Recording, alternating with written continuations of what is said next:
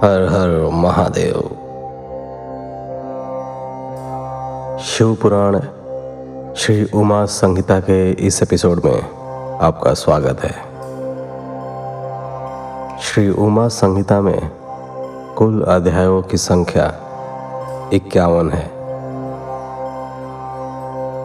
तो चलिए शुरुआत करते हैं पहले अध्याय से। प्रथम अध्याय श्री कृष्ण उपमन्यु संवाद।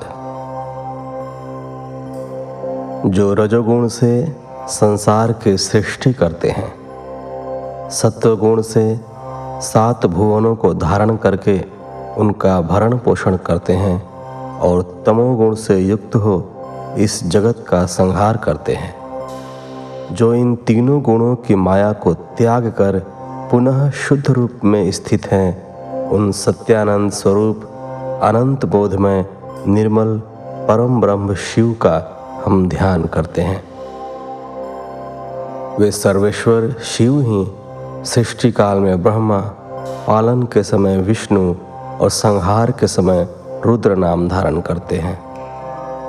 सत्व गुण एवं सत्व भाव से ही उनकी प्राप्ति संभव है।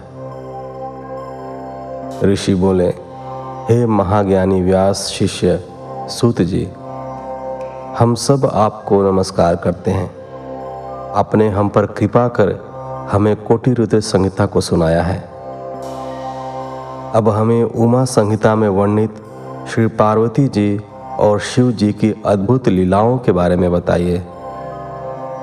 ऋषियों के इस प्रार्थना को सुनकर सूत जी बोले, हे मुनिगणों आपकी प्रसन्नता के लिए मैं परम दिव्य भोग और मोक्ष प्रदान करने वाले इस मंगलमय चरित्र को सुनाता हूँ।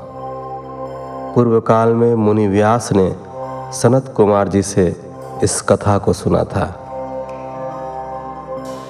सनत कुमार जी बोले, हे व्यास जी श्री कृष्ण पुत्र पाने की इच्छा लेकर कैलाश पर्वत पर तपस्या करने पहुँचे। वहाँ उन्होंने उपमन्यु को तपस्या करते देखा और उनसे सब बातें कहीं तथा शिव महिमा बताने के लिए भी कहा। तब उपमन्यु बोले, हे श्री कृष्ण एक बार जप करते हुए मैंने शिव जी का दर्शन किया। उनके पास अव्यय, गुह्य एवं अनेक दिव्य अस्त्र शस्त्र भी थे। शिव जी का त्रिशूल अत्यंत शक्तिशाली है एवं सागर के जल को एक पल में सुखा सकता है। इसी त्रिशूल से शिव जी ने लवणासुर का वध किया था। वहाँ मैंने एक फरसा देखा जो अत्यंत तीक्ष्ण धार वाला था। यही फरसा शिव जी ने परशुराम को दिया था। साथ ही वहाँ सुदर्शन चक्र भी था जो करोड़ों सूर्य के समान प्रकाशित हो रहा था। शिव जी का पिनाक नामक धनुष, तलवार, गदा आदि शस्त्र भी मैंने वहाँ देखे। तत्पश्चात मैंने त्रिलोकीनाथ, कल्याणकारी भगवान शिव को वहाँ पर देखा। उनके दाहिनी और ब्रह्मा जी हंस से जुते विमान में बैठे थे और बाई और श्री हरि विष्णु गरुड़ पर बैठे हुए थे। मनु भृगु आदि ऋषिगण, देवराज इंद्र सहित सभी देवता वहाँ उनके सम्मुख खड़े थे। रुद्र जी के पास ही नंदी एवं अन्य भूतगण बैठे थे। सभी हाथ जोड़कर अपने आराध्य देव की स्तुति कर रहे थे। उन्हें देखकर मैंने भी सर्वेश्वर शिव की स्तुति करनी आरंभ कर दी। तभी शिव जी ने मुझे साक्षात दर्शन दिए और बोले हे ब्राह्मण, मैं आपकी भक्ति से प्रसन्न हूँ। अपना मनचाहा वर मांगो। शिव जी के उत्तम वचनों को सुनकर मैंने हाथ जोड़कर कहा, हे देवादिदेव महादेव, यदि आप मुझ पर प्रसन्न हैं तो मुझे अपनी अविरल भक्ति प्रदान कीजिए। प्रभु, मुझे मेरे परिवार सहित दूध भात का भोजन सदा मिलता रहे। उपमन्यु के वचन सुनकर शिव जी बोले, तथास्तु, तुम सब मुनियों में परम ऐश्वर्यशाली हो गए, तथा तुम्हें सदैव अमृतमय शिर की प्राप्ति होगी। जब भी तुम भक्ति भाव से मेरा ध्यान करोगे, मैं तुम्हें दर्शन दूँगा। यह कहकर शिव जी वहाँ से अंतर्धान हो गए। हे कृष्ण, भगवान शिव ही सब तत्वों के ज्ञाता हैं। वे ही सर्वेश्वर हैं और इस संसार का हित और कल्याण करने वाले हैं। अतः पुत्र प्राप्ति हेतु तुम शिव जी की आराधना करो। दूसरा अध्याय।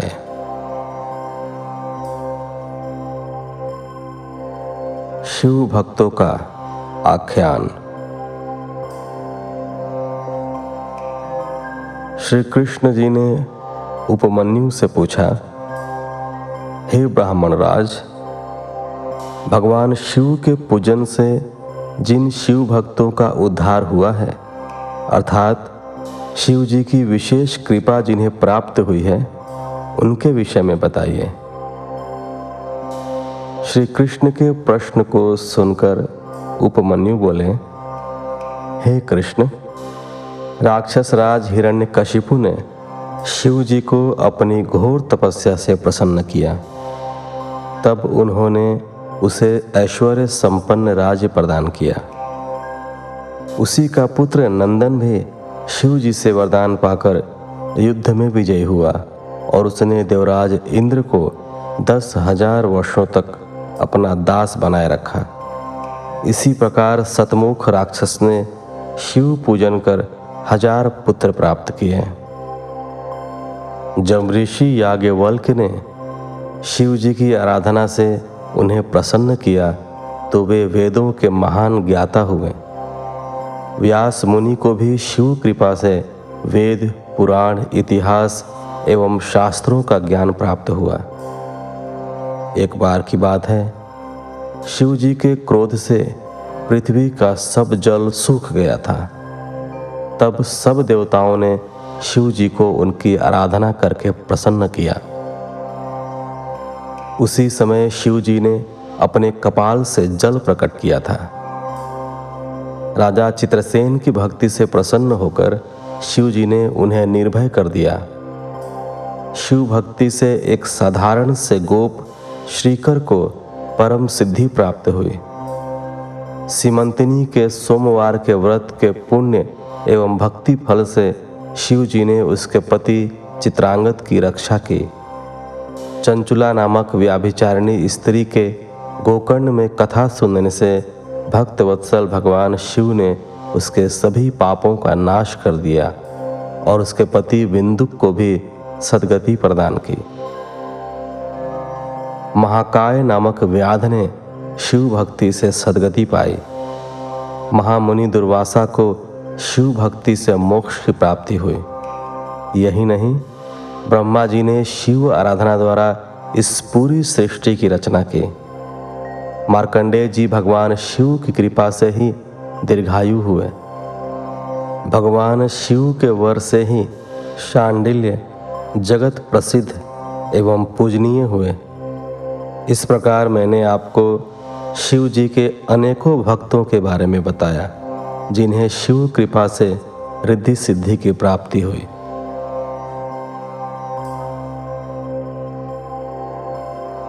तीसरा अध्याय। शिव महात्म्य वर्णन। श्री कृष्ण जी ने उपमन्यु से पूछा, हे महामुने, क्या भगवान शिव मुझे भी दर्शन देंगे? उनकी बात सुनकर उपमन्यु बोले, अवश्य ही भगवान शिव आपको दर्शन देंगे। मैं आपको एक अद्भुत मंत्र बताता हूँ, जिसके जाप से निश्चय ही शिव जी प्रसन्न होकर न केवल आपको दर्शन देंगे, अपितु आपकी पुत्र प्राप्ति की इच्छा भी अवश्य पूरी करेंगे। तब उन्होंने श्री कृष्ण को शिव महिमा का वर्णन करते हुए पंचाक्षरी मंत्र ओम नमः शिवाय की दीक्षा दी। उपमन्यु से सारी विधि विधान जानकर श्री कृष्ण ने शिव जी को प्रसन्न करने हेतु जटाजूट धारण किया और फिर अपने पैर के अंगूठे पर खड़े होकर कठिन तपस्या आरंभ कर दी। श्री कृष्ण को भक्तिपूर्वक शिव उपासना करते करते पंद्रह माह बीत गए। सोलहवा महीना लगते ही सर्वेश्वर शिव ने प्रसन्न होकर श्री कृष्ण को श्री पार्वती जी सहित दर्शन दिए और बोले, हे कृष्ण, आप मेरे परम भक्त हैं। आपकी इस भक्तिपूर्ण आराधना से मैं बहुत प्रसन्न हूँ। मांगो, क्या मांगना चाहते हो? शिव जी के ऐसे वचन सुनकर श्री कृष्ण बोले हे देवाधिदेव महादेव जी आपने मुझे दर्शन देकर आज मेरा जीवन सफल कर दिया। भगवान, मैं आपसे चाहता हूँ कि मैं सदा धर्म के मार्ग पर चलूँ और संसार में यश प्राप्त करूँ। मेरा निवास आपके पास हो और आप में मेरी सदा दृढ़ भक्ति बनी रहे। मैं सदा युद्ध में विजयी रहूँ। मैं शत्रुओं का नाश कर योगी जनों का प्यारा बनूं और मुझे दस पराक्रमी पुत्रों की प्राप्ति हो। श्री कृष्ण के वचनों को सुनकर शिवजी ने प्रसन्नतापूर्वक उन्हें सभी वर प्रदान कर दिए। श्री पार्वती जी ने लोक कल्याण हेतु ब्राह्मणों की सेवा करने का वर प्रदान किया। तत्पश्चात शिव पार्वती अंतर्धान हो गए। तब श्री कृष्ण भी प्रसन्नतापूर्वक उपमन्यु के पास पहुँचे और उन्हें अपने वरदान के बारे में बताकर वे अपनी नगरी द्वारिका को चले गए। श्री रामचंद्र जी ने भी भगवान शिव की आराधना कर उन्हें प्रसन्न किया और उनसे दिव्य अस्त्र प्राप्त किए। शिव जी के आशीर्वाद के फलस्वरूप उन्होंने लंका के विशाल समुद्र पर पुल बनाकर लंकेश्वर रावण को मारकर अपनी पत्नी सीता को मुक्त कराया। परशुराम ने शिव जी को प्रसन्न कर शिव जी से परशु नामक फरसा प्राप्त किया और उससे ही अपने पिता ऋषि जमदग्नि का वध करने वाले सहस्त्रार्जुन का वध किया।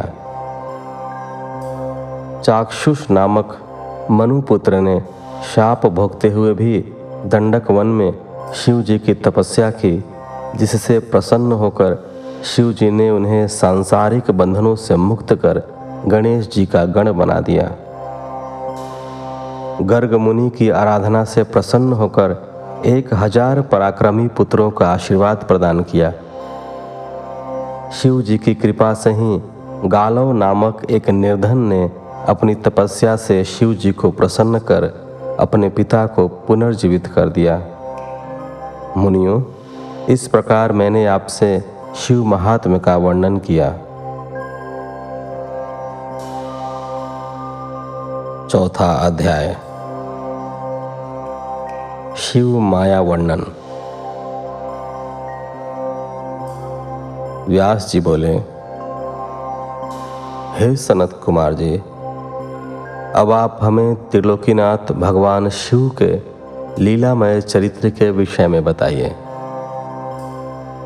यह सुनकर सनत कुमार जी बोले, हे व्यास जी भगवान शिव परम ब्रह्म परमात्मा हैं। वे ही सबके ईश्वर हैं। शिव जी से ही आठ देव योनि, एक मानव योनि एवं पाँच पक्षी योनि अर्थात चौदह योनियाँ उत्पन्न हुई हैं। ब्रह्मा, विष्णु, देवेंद्र चंद्र, सूर्य आदि सभी देवताओं सहित दानव, नाग, किन्नर, गंधर्व आदि सभी की उत्पत्ति शिव जी की कृपा से हुई है। इस सारे जगत में शिव जी की माया फैली है। इस संसार में घटित होने वाली हर घटना शिव माया का ही रूप है। उनकी आज्ञा के बिना इस धरती पर एक पत्ता भी नहीं हिलता है। सर्वेश्वर शिव की माया के कारण ही पूरा जगत कामदेव के अधीन हो जाता है। उनकी माया से मोहित होकर ही देवराज इंद्र महामुनि गौतम की पत्नी अहिल्या पर आसक्त हुए थे, जिसके फलस्वरूप उन्हें शाप मिला था। श्री हरि विष्णु भी शिव माया के कारण ही स्त्रियों में विहार करने लगे थे। चंद्रमा भी मोहित होकर अपने गुरुदेव की पत्नी को भगा कर ले गए थे और पाप के भागी बने थे, तथा शिव भक्ति से उन्हें शाप से मुक्ति मिली थी। एक बार मित्र व वरुण देव भी शिव माया से मोहित होकर स्वर्ग की अप्सरा उर्वशी पर आसक्त हो गए थे, जिससे दोनों का शक्तिपात हो गया। मित्र ने अपनी शक्ति घड़े में डाल दी थी।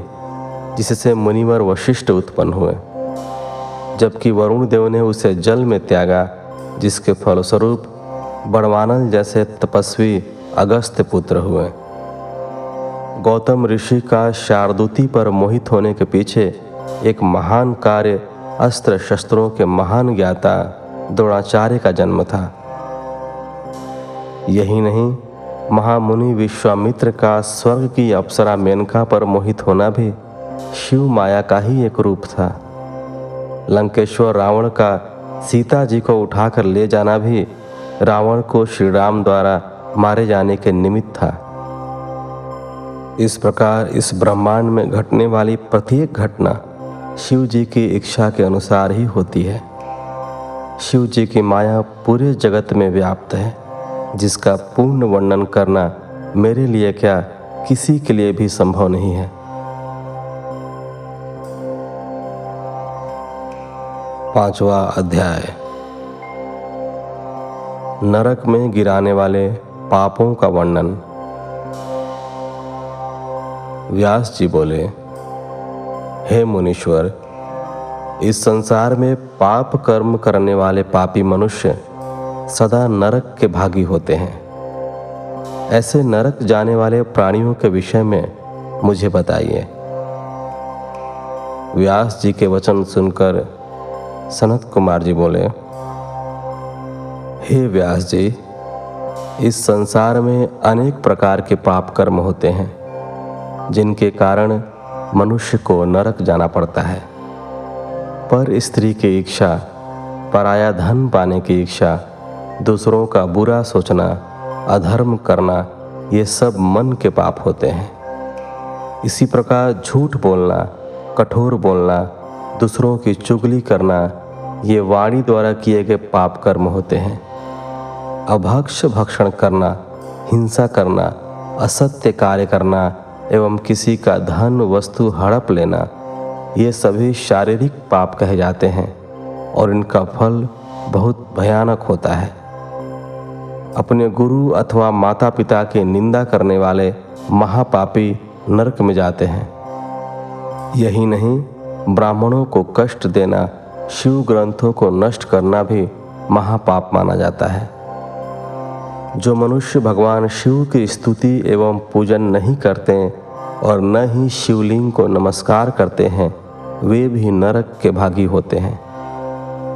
बिना गुरु की पूजा के शास्त्रों को सुनने की कोशिश करने वाले, गुरु सेवा से जी चुराने वाले, गुरु त्यागी एवं गुरु का अपमान करने वाले नरकगामी होते हैं। ब्रह्म हत्या करने, मद्यपान करने, गुरु के स्थान पर बैठने तथा गुरु माता को कुदृष्टि से देखने वाले नरक में जाने योग्य ही होते हैं। वेदों की जानकारी रखने वाले एवं पूजन आराधन को त्याग देने वाले, दूसरों की अमानत को हड़पने वाले तथा चोरी करने वाले सभी मनुष्यों को अवश्य ही नरक में रहना पड़ता है। पर स्त्री का भोग करने वाले अथवा व्याभिचार करने वाले मनुष्य अवश्य ही नरक में जाते हैं। यही नहीं, पुरुष, स्त्री, हाथी, घोड़ा, गाय, पृथ्वी, चांदी, वस्त्र, औषध, रस, चंदन, अगर, कपूर, पट्टे, कस्तूरी आदि को अकारण ही बेच देने वाले मूर्ख मनुष्यों को नरक अवश्य भोगना पड़ता है। हे मुनियों इस प्रकार मैंने आपसे ऐसे कृत्यों का वर्णन किया, जो कि महापाप माने जाते हैं, और जिनके कारण मनुष्य को नरक की घोर कष्टदायक यातनाएँ झेलनी पड़ती हैं। छठवां अध्याय। पाप पुण्य वर्णन सनत कुमार जी बोले हे व्यास जी, किसी भी बात पर घमंड या अभिमान करना, क्रोध, कपट व साधुओं से द्वेष रखना, किसी अन्य पर अकारण कलंक लगाना, शिवालय के वृक्ष और बगीचे में लगे पेड़ के फल, फूल, टहनियाँ तोड़ना, एवं हरियाली को उजाड़ने वाले, किसी के धन को लूटने वाले, अथवा किसी के धन धान्य या पशुओं को चुराने वाले, जल को अपवित्र करने वाले, स्त्री या पुत्र को बेचने वाले, अपनी स्त्री की रक्षा न करने वाले, दान न करने वाले, असत्य बोलने वाले, शास्त्रों के अनुसार कार्य न करने वाले, दूसरों की निंदा करने वाले पितृयज्ञ व देव यज्ञ न करने वाले, व्याभिचार करने वाले एवं भगवान में आस्था न रखने वाले सभी मनुष्य पापी कहे जाते हैं। पर स्त्री पर आसक्त होना, हिंसा करना, बाँस, ईंट, लकड़ी, पटिया, सिंह काल आदि से मार्ग रोक कर दूसरों की सीमा हथिया लेना, पशुओं एवं नौकरों से बुरा व्यवहार करने वाले एवं उन्हें दंड देने वाले, भिखारियों को भिक्षा न देने वाले, भूखे को भोजन न देने वाले शिव मूर्ति को खंडित करने वाले, गाय को मारने वाले, बूढ़े बैल कसाईयों को देने वाले, दीन, वृद्ध, दुर्बल रोगी को सताने वाले, शरणागतों पर दया न करने वाले मूर्ख मनुष्य पाप के भागी होते हैं। अन्याय करने वाला राजा, ब्राह्मणों से कर वसूलने वाले, गरीबों से छीन कर धन एकत्रित करने वाले मनुष्य नरकगामी होते हैं। ब्राह्मण कुल में जन्म लेने के पश्चात भी बढ़ई, वैद्य, सुनार, शिल्प करने वाले, ध्वजा बनाने का कार्य करने वाले मनुष्य भी पापी होते हैं। जो किसी अन्य स्त्री को चुराकर अपने घर में रखते हैं, महापापी होते हैं। नीति के विपरीत व्यवहार करने वाले, धृत, तेल, अन्न, पेय, शहद, मांस, मद्य, कमंडल तांबा, शीशा, रांगा, हथियार, शंख आदि की चोरी करने वाले वैद्य वैष्णव नरकगामी होते हैं। पशु, पक्षी, मनुष्य, दानव आदि सभी पापियों को निश्चय ही यमराज के अधीन जाना पड़ता है। एक दूसरे से असमानता का व्यवहार करने वाले, दुष्ट पापियों को दंड देने वाले सभी के शासक यमराज हैं। और मरने के पश्चात मनुष्य को यातनाएँ भोगनी ही पड़ती हैं। इसलिए मनुष्य को अपने जीवन काल में ही अपने पापों का प्रयाश्चित अवश्य कर लेना चाहिए। बिना प्रयाश्चित किए पापों का नाश असंभव होता है। जो भी मनुष्य मन, वाणी और शरीर द्वारा जाने अनजाने में पाप करता है, वह अपने दुष्कर्मों का फल अवश्य ही भोगता है।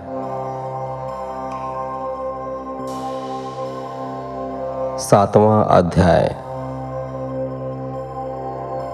नरक वर्णन। सनत कुमार जी ने महामुनि वेद व्यास से कहा, हे महामुनि, इस संसार में पाप करने वाले सभी मनुष्यों को यमलोक जाकर अपने पापों का फल अवश्य भोगना पड़ता है। पुण्यात्मा जीव उत्तर दिशा के मार्ग से यमलोक जाते हैं, जबकि पापी मनुष्यों को दक्षिण दिशा की ओर से यमपुरी जाना पड़ता है। वैवस्वत नगर और यमपुरी के बीच की दूरी छियासी हज़ार योजन की है। धर्मात्मा मनुष्य जो दयालु प्रवृत्ति के हैं, सुगम मार्ग से पहुँच जाते हैं, जबकि पापियों को बड़े कठिन मार्ग से जाना पड़ता है। उनके रास्ते में नुकीले कांटे, गरम बालू व छुरियों जैसे नुकीले कंकड़ कीचड़, सुइयाँ, अंगारे, लंबे अंधकार युक्त वन, बर्फीले मार्ग, गंदा पानी, सिंह, भेड़िए, बाघ, मच्छर एवं अनेक तरह के जहरीले एवं भयंकर कीड़े, सांप, सुअर, भैंसे एवं अनेक भयानक जीव, भूत प्रेत एवं डाकनी शाकनी उस पापी मनुष्य को रास्ते में कष्ट देने के लिए खड़े रहते हैं। वे पापी मनुष्य इतने भयानक रास्ते पर यमदूतों की मार सहते हुए आगे बढ़ते हैं। भूख प्यास से व्याकुल, नंगे शरीर वे यातनाएँ सहते हुए रास्ते को तय करते हैं और पीड़ा की अधिकता के कारण रोते और चिखते चिल्लाते हैं। उनके शरीर से खून बहता है और कीड़े उन्हें नोचते हैं। परंतु यमदूत फिर भी उन्हें पाशों से बांधकर घसीटते रहते हैं। इस प्रकार अत्यंत कठिन मार्ग पर चलते हुए वे अपनी यमलोक तक की यात्रा को पूरा करते हैं। वहाँ पहुंचकर यमदूत उन पापी मनुष्यों को यमराज के सामने ले जाते हैं। यमलोक में यमराज उन मनुष्यों के पाप और पुण्यों का लेखा जोखा देखते हैं। पुण्यात्माओं को यमराज प्रसन्नता पूर्वक उत्तम विमान में बैठाकर सादर स्वर्गलोक भेज देते हैं। परंतु यदि उन्होंने कुछ भी पाप किए होते हैं तो उन्हें उनका दंड अवश्य भोगना पड़ता है, तथा अपने पापों को भोगने के पश्चात उन्हें यमदूतों द्वारा स्वर्ग भेज दिया जाता है। परंतु ऐसे मनुष्य जो सदा ही पाप कर्मों में संलिप्त रहते हैं, को यमराज का बड़ा भयानक रूप देखने को मिलता है। यमराज भयंकर डाढ़ों वाले, विकराल भौहों वाले, अनेक भयानक अस्त्र शस्त्र धारण किए हुए, अठारह हाथों वाले, काले भैंसे पर बैठे, अग्नि के समान लाल आँखों वाले, एवं प्रलय काल की अग्नि के समान तेजस्वी, भयानक रूप धारण किए दिखाई देते हैं। और पापियों को बड़े कठोर दंड देते हैं। तब भगवान चित्रगुप्त धर्मयुक्त वचनों से उन्हें समझाते हैं।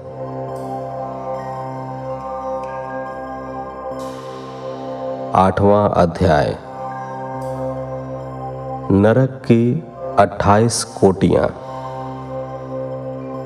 सनत कुमार जी बोले, हे महामुनि व्यास जब यमदूत पापी मनुष्यों को लेकर यमलोक पहुँच जाते हैं तो वहाँ चित्रगुप्त पापियों को फटकारते हुए कहते हैं, पापियों, तुम अपने जीवन काल में सदा पाप कर्म करते रहे हो।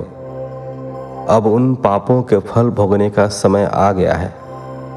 इसी प्रकार पापी दुष्ट राजाओं को डांटते हुए वे कहते हैं कि राज्य का सुख मिलने पर तुम अपने को सर्वस्व मानने लगे, और इसी घमंड में मदमस्त होकर तुमने अपनी प्रजा के साथ बहुत बुरा व्यवहार किया, और उन्हें अनेकों तरह के कष्ट तथा यातनाएँ दी। उन बुरे कर्मों के पाप मैल के समान अब भी तुम्हारे शरीर से चिपके हुए हैं। तब यमदूत चंड एवं महाचंड उन पापी राजाओं को उठाकर गरम गरम भट्टियों में फेंक देते हैं। ताकि पाप रूपी मैल जल जाए और फिर वहीं से उन पर वज्र का प्रहार करते हैं।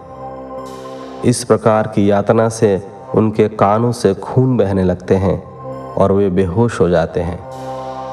तब वायु का स्पर्श कराकर उन्हें पुनः होश में लाया जाता है। तत्पश्चात उन्हें नरक रूपी समुद्र में डाल दिया जाता है। पृथ्वी के नीचे नरक की सात कोटियाँ हैं, जो कि घोर अंधकार में स्थित हैं। इन सब की अट्ठाईस कोटियाँ हैं।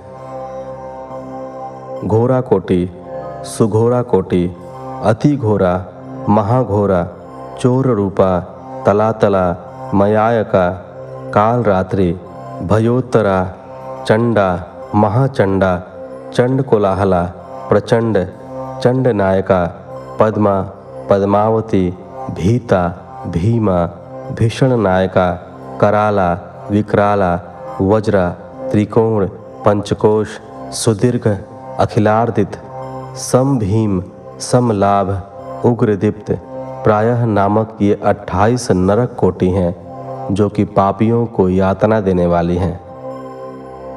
इन नरक कोटियों का निर्माण पापियों को यातना देने के लिए ही किया गया है। इसके अतिरिक्त इन कोटियों के पाँच नायक भी हैं। यही सौ रौरव प्राक एवं 140 महानरकों को महानरक मंडल कहा जाता है। नौवा अध्याय। साधारण नरक गति। सनत कुमार जी कहते हैं जिस प्रकार सोने को अग्नि में तपाकर ही कुंदन बनाया जाता है, उसी प्रकार पापियों की जीवात्माओं को भी शुद्ध करने हेतु नरक की अग्नि में डाला जाता है। सर्वप्रथम पापियों के दोनों हाथों को रस्सियों से बांधकर उन्हें पेड़ पर उल्टा लटका दिया जाता है। उनके पैरों में लोहा बाँध दिया जाता है, ताकि दर्द से तड़पते हुए प्राणी अपने द्वारा किए गए पापों को याद करे। तत्पश्चात उन्हें तेल के उबलते हुए कड़ाहे में इस प्रकार भुना जाता है, जिस प्रकार हम बैंगन भूनते हैं। फिर उन्हें अंधकार युक्त कुओं में धकेल दिया जाता है, जहाँ पर अनेक प्रकार के कीड़े एवं भयानक जीव उन पर चिपट जाते हैं। उन्हें नोचते और खाते हैं। इस प्रकार पापी जीवों को अनेक प्रकार की यातनाएँ भोगनी पड़ती हैं। फिर कुओं से निकालकर उन्हें पुनः नरक में फेंक दिया जाता है। वहाँ पर उनकी पीठ पर बड़े बड़े हथौड़े से जो कि तपाए हुए होते हैं, उनकी पीठ को छलनी कर दिया जाता है। कहीं उन पापी आत्माओं को आरी से चीरा जाता है। फिर उन पाप आत्माओं को मांस व रुधिर खाने के लिए बाध्य किया जाता है। इस प्रकार वे पापात्मा मनुष्य अनेकों कष्टों को भोगते हैं। उनका शरीर अनेक प्रकार की यातनाएँ भोगता है। तत्पश्चात वे यमदूत पापियों को निरुद्वास नामक नरक में डाल देते हैं। यहाँ रेत के भवन होते हैं, जो कि भट्टी के समान तप कर उन्हें पीड़ा पहुँचाते हैं। वहीं पर पापी प्राणियों के हाथ, पैर, सिर, माथे छाती और शरीर के अन्य अंगों पर आग में तपते हुए हथौड़ों से एक के बाद एक अनगिनत प्रहार किए जाते हैं। तत्पश्चात उसे गर्म रेत में फेंक दिया जाता है, फिर गंदे कीचड़ में फेंक दिया जाता है। कुंभी पाक नामक नरक में पापात्माओं को तेल के जलते हुए कड़ाहों में पकाया जाता है, फिर लाजा भक्ष सूची पत्र में डाल दिया जाता है। वहाँ इन्हें धधकती हुई अग्नि में फेंक दिया जाता है। फिर यमदूत अपने वज्र के समान कठोर प्रहारों से इन पापियों को छलनी करते हैं और उनके घावों पर नमक भर देते हैं। उनके मुंहों में लोहे की कीलें डाल दी जाती हैं। दसवां अध्याय। नरक गति भोग वर्णन सनत कुमार जी बोले, हे महामुने, पाखंड में लिप्त रहने वाले, झूठ बोलने वाले या अन्य किसी भी प्रकार से दूसरों का अहित करने वाले नास्तिक मनुष्य द्विज हाख्य नरक में जाते हैं। इस नरक में उन पर आधे कोस लंबे पैने हल चलाए जाते हैं। ऐसे दुष्ट मनुष्य जो अपने माता पिता अथवा गुरुओं की आज्ञा को नहीं मानते, उनके मुँह में कीड़ों से युक्त विष्ठा भर दी जाती है। जो पापी मनुष्य, शिवालय, बगीचे, बावड़ी, तालाब, कुएँ या ब्राह्मणों के रहने के स्थान को नष्ट करते हैं, ऐसे प्राणियों को कोल्हू में पेला जाता है और फिर उन्हें नरक की अग्नि में पकाया जाता है। भोग विलासी प्रवृत्ति के दुष्ट मानवों को यमदूत लोहे की गर्म स्त्री मूर्ति से चिपका देते हैं। महात्माओं के निंदा करने वाले पापियों के कानों में लोहा, तांबा व शीशा और पीतल को गलाकर भर दिया जाता है। जो पापी, कामी पुरुष बुरी नज़र से नारी को देखते हैं, उनकी आँखों में सुई और गर्म राख भर दी जाती है। जो पापी महात्माओं के दिए गए धर्म संबंधित उपदेशों की अवमानना करते हैं और धर्म शास्त्रों की निंदा करते हैं। उनकी छाती, कंठ जीव होठ, नाक और सिर में तीन नोकों वाली कीलें ठोक दी जाती हैं और उन पर मुदगरों से चोट की जाती है। दूसरों का धन चुराने वाले, पूजन सामग्री को पैर लगाने वाले दुष्ट मनुष्यों को अनेक प्रकार की यातनाएँ भोगने के लिए दी जाती हैं। जो पापी धनी होते हुए भी दान नहीं करते और घर आए भिखारी को खाली लौटा देते हैं, ऐसे पुरुषों को घोर यातनाएँ सहनी पड़ती हैं। जो सत्पुरुष भगवान शिव का पूजन करके विधि विधान से उनका हवन करने के पश्चात शिव मंत्र का जाप करके यम मार्ग को रोकने वाले श्याम एवं शमल नामक श्वानों एवं पश्चिम वायव्य दक्षिण और नैऋत्य दिशा में रहने वाले पुण्य कर्मों वाले कौमों को बलि देते हैं। उन मनुष्यों को कभी यमराज का दर्शन नहीं करना पड़ता है। चार हाथ लंबा मंडप बनाकर उसके ईशान में धनवंतरी, पूर्व में इंद्र, पश्चिम में सुदशोम और दक्षिण में यम एवं पितरों के लिए बलि देनी चाहिए। तत्पश्चात कुत्तों एवं पक्षियों के लिए अन्न डालें। स्वाहाकार, स्वधाकार, वष्टकार एवं हंतकार, धर्ममयी गाय के चार स्तन हैं। इसलिए गौ सेवा को आवश्यक माना जाता है और इसलिए हम गौ माता की पूजा करते हैं। ऐसा न करने वाले पापी मनुष्यों की अवश्य ही दुर्गति होती है और वे नरक को भोगते हैं तथा अनेक दुखों का सामना करते हैं।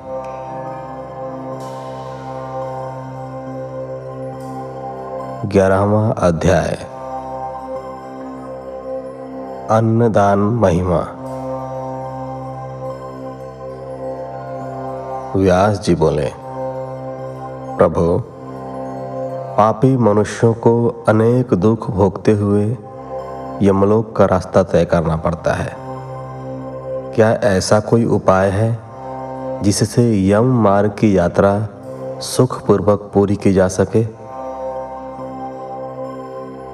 व्यास जी के प्रश्न को सुनकर सनत कुमार जी बोले, हे महामुने, ऐसे जीव बिना कष्टों के सीधे यमलोक पहुँच जाते हैं जो दयालु होते हैं और सदा धर्म के मार्ग पर चलते हुए सदैव दूसरों की सहायता हेतु कार्य करते हैं।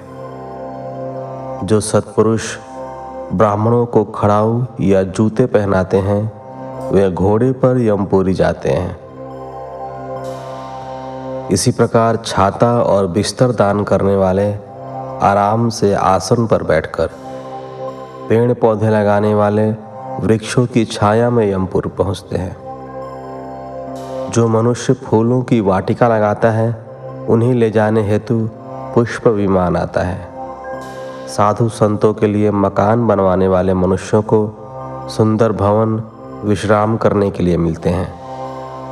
इसी प्रकार माता पिता ब्राह्मण और गुरुओं की सेवा करने वाले पुरुषों का आदर होता है। अन्न और जल का दान करने वाले मनुष्यों को यमपुरी के रास्ते में अन्न जल की कोई कमी नहीं होती। ब्राह्मणों के चरण दबाने वाले मनुष्य आराम पूर्वक घोड़े पर सवार होकर यमलोक जाते हैं। संसार में अन्न का दान सबसे अच्छा माना जाता है, क्योंकि अन्न खाकर ही जीव का शरीर पुष्ट होता है। उस शरीर से धर्म पुष्ट होता है और शरीर ही धर्म, अर्थ, काम और मोक्ष देने वाला उत्तम साधन है। इसलिए मनुष्य को अन्न का दान अवश्य ही करना चाहिए। अपने घर पर पधारे अतिथियों का उचित आदर सत्कार अवश्य करना चाहिए। और द्वार पर आए गरीब भूखों एवं भिखारियों को खाली हाथ नहीं लौटाना चाहिए। अन्न दान करने वाले सज्जन पुरुष स्वर्ग में निवास करते हुए अनेकों सुखों को भोगते हैं, वो आनंद का अनुभव करते हैं। बारहवा अध्याय। जलदान एवं तप की महिमा। सनत कुमार जी कहते हैं, हे मुनि व्यास, इस संसार में सभी प्राणियों को जीवन देने वाला जल है। जो मनुष्य पीने के जल के लिए कुआँ खोदते हैं उनका आधा पाप नष्ट हो जाता है। तालाब बनवाने वाले पुरुष को कभी भी दुखों का सामना नहीं करना पड़ता। देव, दानव, गंधर्व, नाग और चर अचर सभी जीव जल पर ही आश्रित होते हैं। जिस तालाब में बरसात का जल भर जाता है, उसे बनाने वाले को अग्निहोत्र का फल मिलता है। सर्दियों में जो तालाब जल से भरा रहता है, उसे बनाने वाले को एक हज़ार गौदान का पुण्य प्राप्त होता है। इसी प्रकार हेमंत और शिशिर ऋतु में भरे तालाब के निर्माण करने वाले को अश्वमेध यज्ञ का फल मिलता है। इसलिए तालाब खुदवाना पुण्यदायक और कल्याणदायक माना जाता है। इसी प्रकार मार्ग में वृक्ष और बगीचे लगवाने वाले प्राणियों के पूरे वंश का उद्धार हो जाता है। फल, फूल वाले वृक्ष बहुत उत्तम होते हैं।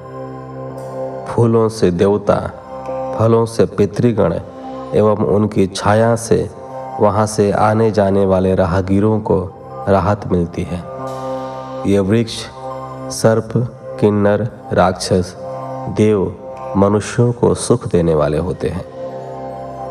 इस संसार में सत्य को सबसे उत्तम कहा गया है। यही सत्य, ब्रह्म, तप, यज्ञ, शास्त्र, चेतन, धैर्य, देवता, ऋषि, पितरों का पूजन, जल, विद्यादान, ब्रह्मचर्य परम पद सभी सत्य रूप हैं। सत्यभाषी मनुष्य तपस्वी, सत्य धर्म का अनुसरण करने वाला सिद्ध पुरुष होता है। वह विमान में बैठकर स्वर्ग जाता है। सदैव सत्य बोलना ही फल देने वाला है।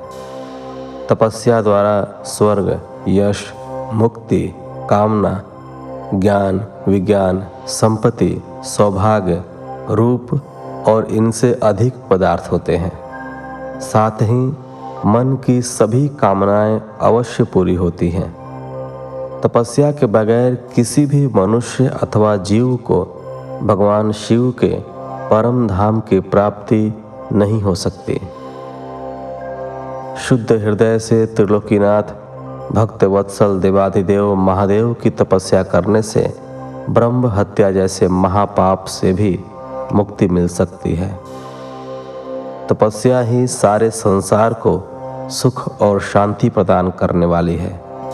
इसलिए सुखों की इच्छा करने वाले एवं भोग और मोक्ष चाहने वाले मनुष्यों को तप अवश्य करना चाहिए।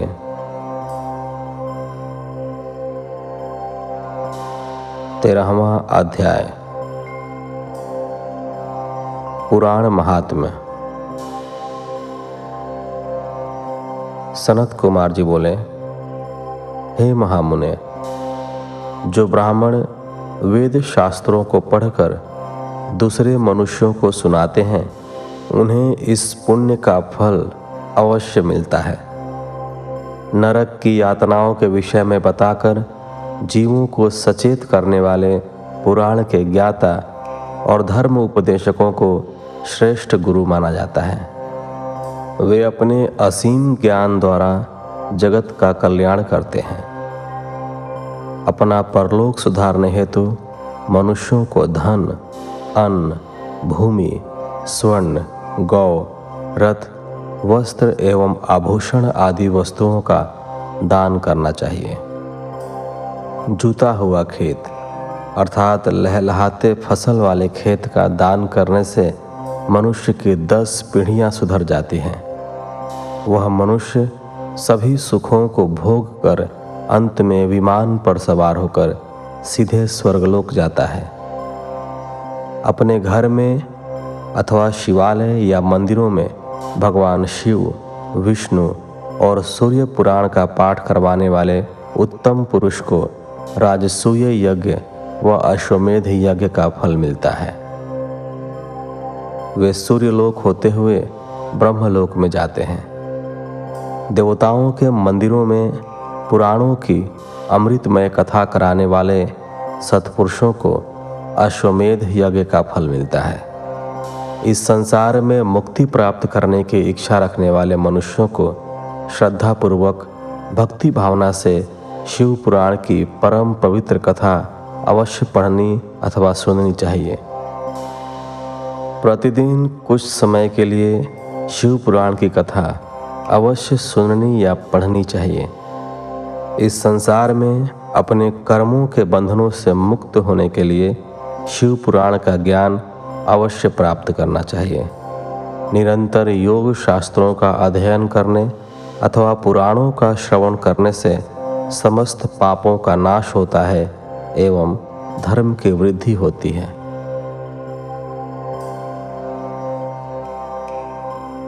चौदहवा अध्याय। विभिन्न दानों का वर्णन।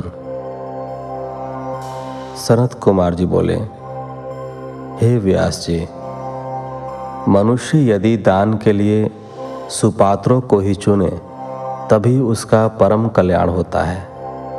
गौ, पृथ्वी, विद्या और तुला का दान सर्वोत्तम माना जाता है। अपने घर के द्वार पर आए मांगने वाले अर्थात याचकों को दूध देने वाली गाय, वस्त्र, जूते, अन्न, छाता अथवा भक्ति भाव से श्रद्धापूर्वक जो भी यथा संभव दान दिया जाए, वह परम कल्याणकारी होता है। यही नहीं, स्वर्ण, तिल, हाथी, कन्यादासी, घर, रथ, मणि, गौ, कपिला और अन्न, इन दस दानों को महादान माना जाता है। इन दस महादानों को जो भी मनुष्य भक्ति भावना से करता है, वह इस भाव सागर से अवश्य ही पार हो जाता है। वह सत्पुरुष जीवन और मरण के बंधनों से सदा के लिए मुक्त हो जाता है। त्रिलोकीनाथ, देवाधिदेव, महादेव जी की परम कृपा पाकर उसे भोग और मोक्ष की प्राप्ति हो जाती है। सोने में सिंह रूप में खूर मढ़ाकर वस्त्र, आभूषण एवं अन्य वस्तुओं सहित गाय और बछड़े का दान जो मनुष्य, सुपात्र, विद्वान ब्राह्मण को करता है, उसके सभी मनोरथों की सिद्धि हो जाती है। वह जीव इस लोक में सभी सुख भोग कर शिवलोक को जाता है। उसे लोक, परलोक में सभी इच्छित वस्तुओं की प्राप्ति होती है। मन में मुक्ति की इच्छा लेकर किया गया दान अवश्य ही हितकर होता है। इस जगत में तुला के दान को भी उत्तम माना जाता है। तुला दान करने वाले मनुष्य को चाहिए कि वह मन ही मन शिव जी का स्मरण करके उनसे प्रार्थना करे कि वे उसका कल्याण करें। तराजू के एक पलड़े में बैठकर दूसरे पलड़े में अपनी शक्ति के अनुसार द्रव्य भरें और जब दोनों तरफ़ वज़न बराबर हो जाए तो उस द्रव्य को किसी सुपात्र ब्राह्मण को दान करें। ऐसा दान करते समय शुद्ध हृदय से कल्याणकारी भगवान शिव से प्रार्थना करें कि, हे प्रभु, मैंने बचपन से लेकर अब तक अपने जीवन में जाने अनजाने जो भी पाप किए हों, उन्हें आप अपनी कृपा दृष्टि से भस्म कर दें। हे ऋषिगणों, इस प्रकार तुला दान से जीव सभी पापों से मुक्त हो जाता है तथा सीधे स्वर्गलोक को जाता है और वहीं निवास करता हुआ सभी उत्तम भोगों को भोगता है। पंद्रहवा अध्याय। पाताल लोक का वर्णन। सनत कुमार जी बोले, हे व्यास जी, अब मैं आपको ब्रह्मांड के विषय में बताता हूँ। यह ब्रह्मांड जल के बीच में स्थित है और त्रिलोकीनाथ भगवान शिव के अंश शेष नाग ने इसे अपने फन पर धारण कर रखा है एवं श्री हरि विष्णु इसका पालन करते हैं। सभी देवता और ऋषि मुनि साधु संत सृष्टि के कल्याण हेतु शेषनाग का प्रतिदिन पूजन करते हैं। इन्हीं शेषनाग को अनंत नाम से भी जाना जाता है। आप अनेकों गुणों से संपन्न हैं और आपकी कीर्ति का गुणगान सभी देवताओं सहित सारे ग्रह और नक्षत्र भी निरंतर करते हैं। नाग कन्याएँ सदैव आपकी पूजा और आराधना करती रहती हैं। इन्हीं के संकर्षण रूप रुद्रदेव हैं। शेषनाग के बल और स्वरूप को स्वयं देवता भी भली भांति नहीं जानते तो फिर साधारण पुरुष भला कैसे जान सकते हैं? पृथ्वी के निचले भाग में अतल, वितल, सुतल, रसातल, तलातल, पाताल आदि कुल सात लोक हैं, जो कि दस दस हज़ार योजन लंबे और चौड़े तथा बीस बीस हज़ार योजन ऊँचे हैं। इन सब की रत्न स्वर्ण की पृथ्वी एवं आँगन है। इसी स्थान पर दैत्य महानाग रहते हैं। सूर्य द्वारा उपलब्ध कराई जाने वाली धूप तथा प्रकाश, चंद्रमा की शीतलता एवं चांदनी सिर्फ़ पृथ्वी लोक को आलोकित करती है। यहीं पर सर्दी, गर्मी और वर्षा नामक अनेक ऋतुएँ होती हैं। इस प्रकार पाताल लोक में सभी प्रकार के सुख विद्यमान हैं, जो कि जीवों को सभी आवश्यकताओं को पूरा करने में पूर्णतः सक्षम है। धरा में जल के अनगिनत स्रोत हैं, जो कि अपने स्वच्छ और निर्मल जल से जीवों की प्यास बुझाते हैं। भौरे यहाँ पर सदा गुंजार करते हैं। यहाँ पर अनेक सुंदर अप्सराएँ नृत्य करती हैं और गाना गाती हैं। पाताल लोक में अनेक प्रकार के वैभव और विलास उपलब्ध हैं और यहाँ पर अनेक सिद्ध मनुष्य, दानव और नाग अपने द्वारा की गई तपस्या के उत्तम फल को भोगते हैं। सोलहवा अध्याय। शिव स्मरण द्वारा नरकों से मुक्ति। सनत कुमार जी बोले, हे महामुने, इन्हीं लोकों में सबसे ऊँचे हिस्से में रौरव, शंकर, शुकर, महाज्वाला, तप्त कुंड, लवण, वैतरणी नदी कृमि कृमि भोजन, कठिन असिपत्र वन बालाभक्ष दारुण, संदेश कालसूत्र, महारौरव, शालमली आदि नाम के बड़े ही दुखदायी और कष्टकारक नरक हैं। इन नरकों में आकर पापी मनुष्य की आत्मा अनेक यातनाएँ भोगती है। जो ब्राह्मण असत्य के मार्ग पर चलता है, उसे रौरव नामक नरक को भोगना पड़ता है। चोरी करने वाला दूसरे को धोखा देने वाला, शराब पीने वाला, गुरु की हत्या करने वाले पापी कुंभी नरक में जाते हैं। बहन, कन्या, माता, गाय व स्त्री को बेचने वाला और ब्याज खाने वाले पापी तपते लोह नरक के वासी होते हैं। गाय की हत्या करने वाले, देवता और पितरों से बैर रखने वाले मनुष्य कृमि भक्ष नरक को भोगते हैं। इस नरक में उन्हें कीड़े खाते हैं। पितरों और ब्राह्मणों को भोजन न देने वालों को लाल भक्ष नरक को भोगना पड़ता है। नीच व पापियों का साथ करने वाले, अभक्ष वस्तु खाने वाले एवं बिना घी के हवन करने वाले रुधिरोध नरक में जाते हैं। युवा अवस्था में मर्यादाओं को तोड़ने वाले, शराब व अन्य नशा करने वाले स्त्रियों की कमाई खाने वाले कृत्य नरक में जाते हैं। वृक्षों को अकारण काटने वाले असिपत्र नरक में, मृगों का शिकार करने वाले ज्वाला नरक में जाते हैं। दूसरों के घर में आग लगाने वाले स्वपाक नरक में तथा अपनी संतान को पढ़ाई से वंचित रखने वाले स्वभोजन नरक में अपने पापों को भोगते हैं। मनुष्य को अपने शरीर एवं वाणी द्वारा किए गए पापों का प्रायश्चित अवश्य करना पड़ता है। बड़े से बड़े पापों का प्रायश्चित त्रिलोकीनाथ भगवान शिव का स्मरण करके किया जा सकता है। पाप, पुण्य, स्वर्ग, नरक, ये सब कारण है। असल में सुख, दुख सब मन की कल्पनाएँ हैं। परम ब्रह्म को पहचान कर उसका पूजन करना ही ज्ञान का सार है। सत्रहवा अध्याय। जम्बू द्वीप वर्ष का वर्णन। सनत कुमार जी बोले, हे व्यास जी, अब मैं आपको भूमंडल के सात द्वीपों के विषय में बताता हूँ। जम्बू प्लक्षु शालमली, कुश क्रौंच, शाक, पुष्कर, ये सात महाद्वीप हैं।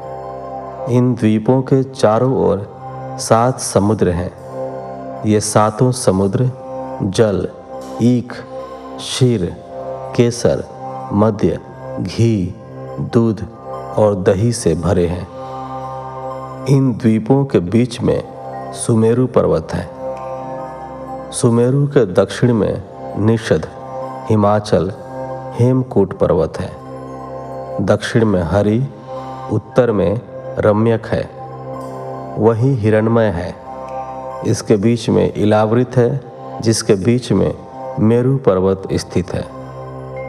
मेरु पर्वत के पूर्व दिशा में मंदिर, दक्षिण दिशा में गंधमादन, पश्चिम दिशा में विपुल एवं उत्तर दिशा में सुपार्श्व शिखर स्थित है। इनके ऊपर कदम्ब, जामुन, पीपल आदि वृक्ष हमेशा ही पाए जाते हैं। जम्बू द्वीप में जामुन के पेड़ों से बड़े बड़े फल गिरते हैं। इसके फलों का रस धारा के रूप में बहता हुआ जम्बू नदी के नाम से जाना जाता है। मेरू के पूर्व में भद्राश्व, पश्चिम में केतुमाल तथा इसके बीच में इलावृत है। पूर्व में चैत्र रथ, दक्षिण में गंधमादन, पश्चिम में विभ्राज्य उत्तर में नंदनवन है। यहीं पर अरुणोद, महाभद्र, शीतोद और मानस नामक सरोवर हैं। मेरु पर्वत के पूर्व में कुरंग शिताजन कुररहा, माल्यवान आदि पर्वत हैं। दक्षिण में शिखिर, चित्रकूट, पलंग, रुचक निषद कपिल नामक पर्वत है। पश्चिम दिशा में श्रीनिवास कुशुंभ कपिल, नारद, नाग आदि स्थित हैं। उत्तर में शंखचूर्ण, ऋषभ, हंस, काल, जरा और केशराचल आदि पर्वत स्थित हैं। सुमेरु नामक पर्वत पर ब्रह्मा की सात कोणपुरी विद्यमान है।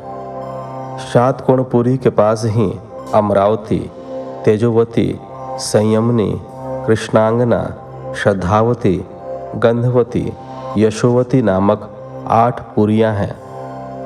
शतकोणपुरी के बीच में पतित पावनी गंगा नदी चंद्रमंडल को भेद कर सीता, अलकनंदा, चक्षु एवं भद्र धाराओं में बट जाती है। सीता पूर्व दिशा से अलकनंदा दक्षिण दिशा से, चक्षु पश्चिम से तथा भद्रा उत्तर दिशा में बहती हुई महासागर में गिरती है। सुनील, माल्यवान, निषद, गंधमादन आदि पर्वत सुमेरु पर्वत के चारों ओर खिली हुई कलियों के समान है। इसी प्रकार केतुमाल, भद्राष्ट्र, कुश्व, मर्यादा लोक पर्वत लोक पदम भारत के चारों ओर पत्तों की तरह खड़े हैं। देवकूट पर्वत पर केवल धर्मात्मा पुरुष ही रह सकते हैं। वहाँ पापी मनुष्य नहीं जा सकते। यहाँ पर रोग, शोक, कष्ट नहीं सताते और वे बारह हज़ार वर्ष की आयु पाते हैं।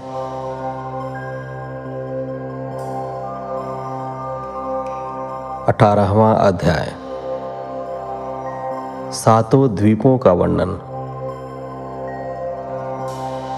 व्यास जी बोले, हे ब्रह्मापुत्र सनत कुमार जी, अब आप हमें सातों द्वीपों के विषय में बताइए। यह सुनकर सनत कुमार जी बोले, हे व्यास जी, मैं आपको सातों द्वीपों के बारे में बताता हूँ। जम्बू द्वीप हिमालय के दक्षिण समुद्र से उत्तर की ओर फैला नौ हज़ार योजन जम्बू द्वीप है। यह कर्म भूमि भी कहलाता है।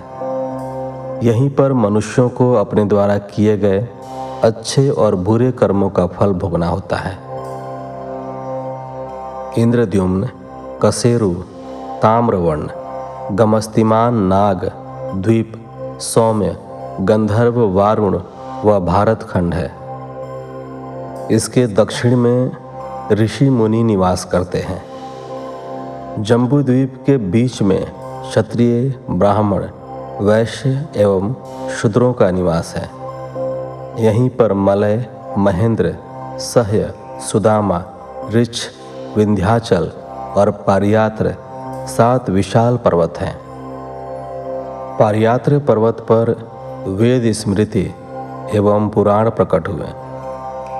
ये सभी सदग्रंथ पापों का नाश करने वाले हैं। ऋक्ष द्वीप ऋक्ष पर्वत का विशाल क्षेत्र ऋक्ष द्वीप के नाम से जाना जाता है। इसी स्थान से समस्त पापों का नाश करने वाली गोदावरी, भीमरथी, ताप्ती व अन्य नदियाँ बहती हैं। कृष्णा वेड़ी नदियाँ सह्य पर्वत से कृतमाला और ताम्रवर्णी मलयाचल पर्वत से बहती हैं। महेंद्र पर्वत से त्रिमाया ऋषिकुल्या और कुमारी नदियाँ बहती हैं। इन पवित्र नदियों के मार्ग में अनेक शहर, गाँव आदि पड़ते हैं। ये पवित्र नदियाँ वहाँ निवास करने वालों की प्यास को शांत करती हैं। यही नहीं, उनके पापों का नाश भी इनके जल स्पर्श से हो जाता है। प्लक्ष द्वीप। प्लक्ष द्वीप शार समुद्र से घिरा हुआ है। इसी द्वीप पर गोमंत, चंद्र, नारद, दरदुर, सोनक, सुमन बैभ्राज नामक पर्वत हैं।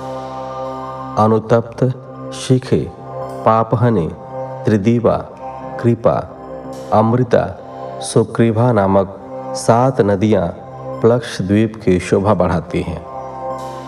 यहाँ के मनोहर वातावरण में देवता और गंधर्वों सहित अनेक जातियाँ निवास करती हैं।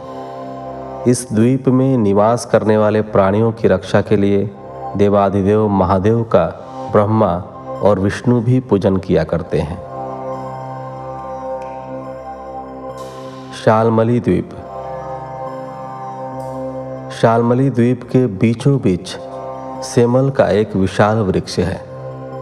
यहाँ पर श्वेत, हरित, जिमूत, रोहित, बैकल, मानस, सुप्रभु नामक वृक्ष हैं। इसी द्वीप पर शुक्ला, रक्ता, हिरण्या, चंद्रा, शुभ्रा, विमोचना, निवृता नाम की सुंदर नदियाँ बहती हैं।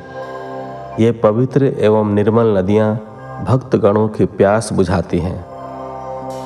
अपना कार्य पूर्ण करते हुए यहाँ के निवासी ब्रह्मा, विष्णु व शिव जी का पूजन करते हैं। क्रौंच द्वीप। क्रौंच द्वीप घृतोद समुद्र से बाहर दही से घिरा है। विशाल क्षेत्र में फैला द्वीप है। यहाँ पर क्रौंच, वामन, अंशकारक दिवावृति मन, पुंडरिक, दुंदुभि आदि पर्वत एवं गौरी, कुमुद्धति, संध्या, मनोजवा, शांति पुंडरिक नामक अनेक बड़ी नदियाँ स्थित हैं। शाक द्वीप शाक द्वीप दही समुद्र के बाहर दूध के सागर से घिरा है। यहाँ पर शाक का बहुत बड़ा वृक्ष स्थित है। उदयाचल, अस्ताचल, जलंधार, विवेक केसरी नामक पर्वत है। सुकुमारी, नलिनी, कुमारी, वेणुका, इक्षु, रेणुका और गर्भास्त नामक नदियाँ स्थित हैं। यहाँ के सुंदर मनोरम स्थलों पर सभी जाति के लोग रहते हैं। पुष्पकर द्वीप। शीर समुद्र से बाहर का जो क्षेत्र मधुर जल से घिरा है, वह पुष्पकर द्वीप कहलाता है। यहीं पर मानस पर्वत स्थित है। यहाँ निवास करने वाले मनुष्य सभी प्रकार के रोगों से दूर रहते हैं। वे लंबी आयु वाले होते हैं और आनंद पूर्वक निवास करते हैं। पुष्पकर द्वीप के महावीत खंड में ब्रह्मा जी का निवास माना जाता है और यहाँ रहने वाले देवता और दानव उनको पूजते हैं। इस प्रकार मनुष्यों के निवास करने हेतु पृथ्वी पर सात लोक स्थित हैं, जिन्हें सात द्वीपों के नाम से जाना जाता है। उन्नीसवां अध्याय। राशि ग्रह मंडल व लोकों का वर्णन। सनत कुमार जी कहते हैं, हे महामुनि व्यास जी पृथ्वी लोक के जिस भाग पर सूर्य और चंद्रमा का प्रकाश पड़ता है, वह स्थान भूलोक कहलाता है। पृथ्वी लोक से हज़ारों योजन ऊपर सूर्यमंडल है और इससे ऊपर चंद्रमंडल है। चंद्रमंडल से दस हज़ार योजन ऊपर ग्रह और नक्षत्रों का साम्राज्य है। इससे ऊपर सप्तर्षि मंडल है और उसके ऊपर ध्रुव मंडल, जो कि पृथ्वी का सबसे ऊँचा मंडल है। उससे एक करोड़ योजन नीचे, भूह, भुवह, स्वह नामक तीन लोक स्थित हैं। इनके बीच में कल्प निवासी ऋषि रहते हैं। ध्रुव मंडल से ऊपर महलोक स्थित है। महलोक में सनक, सनंदन, सनातन, कपिल आसुरी, बोढ़, पच्चशिख नामक ब्रह्मा जी के सात पुत्र निवास करते हैं। इसी महलोक से दो लाख योजन ऊपर शुक्र ग्रह स्थित है। शुक्र ग्रह से दो लाख योजन दूर बुध है। बुध से दस लाख योजन दूरी पर मंगल ग्रह स्थित है। मंगल से दो लाख योजन की दूरी पर बृहस्पति स्थित है। बृहस्पति से दो लाख योजन की ही दूरी पर शनिश्चर मंडल स्थित है। ये सभी ग्रह अपनी राशियों पर आरूढ़ रहते हैं। जनलोक से 26 लाख योजन की दूरी पर तपलोक स्थित है। तपलोक से छह गुनी दूरी पर सत्यलोक स्थित है। भूलोक पर ज्ञानी महात्मा सत्य पथ का पालन करने वाले ब्रह्मचारी निवास करते हैं। भूवह लोक में मुनि, देवता, सिद्धि आदि निवास करते हैं। स्वर्गलोक में आदित्य, पवन, वसु, अश्वनी कुमार एवं विश्वदेव रुद्र, नाग पक्षी आदि रहते हैं। ब्रह्मांड, जल, अग्नि, पवन, आकाश और अंधकार से घिरा हुआ है। इसी के ऊपर महाभूत स्थित है। परम ब्रह्म, परमात्मा गुण संख्या, नाम और परिमाण से अलग है। भगवान शिव और प्रकृति देवी शक्ति के मिलन से ही देवताओं का प्राकट्य हुआ है। इसी से सृष्टि का निर्माण हुआ है। प्रलय काल आने पर यह पूरी सृष्टि शिव भक्ति में मिलकर समाप्त हो जाएगी। ब्रह्मलोक के ऊपर बैकुंठ लोक स्थित है। इसके पश्चात कौमार लोक है, जिसमें स्कंद निवास करते हैं। तत्पश्चात उमालोक स्थित है। उमालोक में देवी जगदम्बा का निवास है। आदि शक्ति जगदम्बा से ही ब्रह्मा और विष्णु का प्राकट्य हुआ है। उमा लोक के आगे इस जगत के पिता परम ब्रह्म परमेश्वर भगवान शिव का निवास स्थित है। भगवान शिव ही निर्गुण, निराकार, सर्वेश्वर हैं और सबका कल्याण करने वाले हैं। बीसवा अध्याय। तपस्या से मुक्ति प्राप्ति।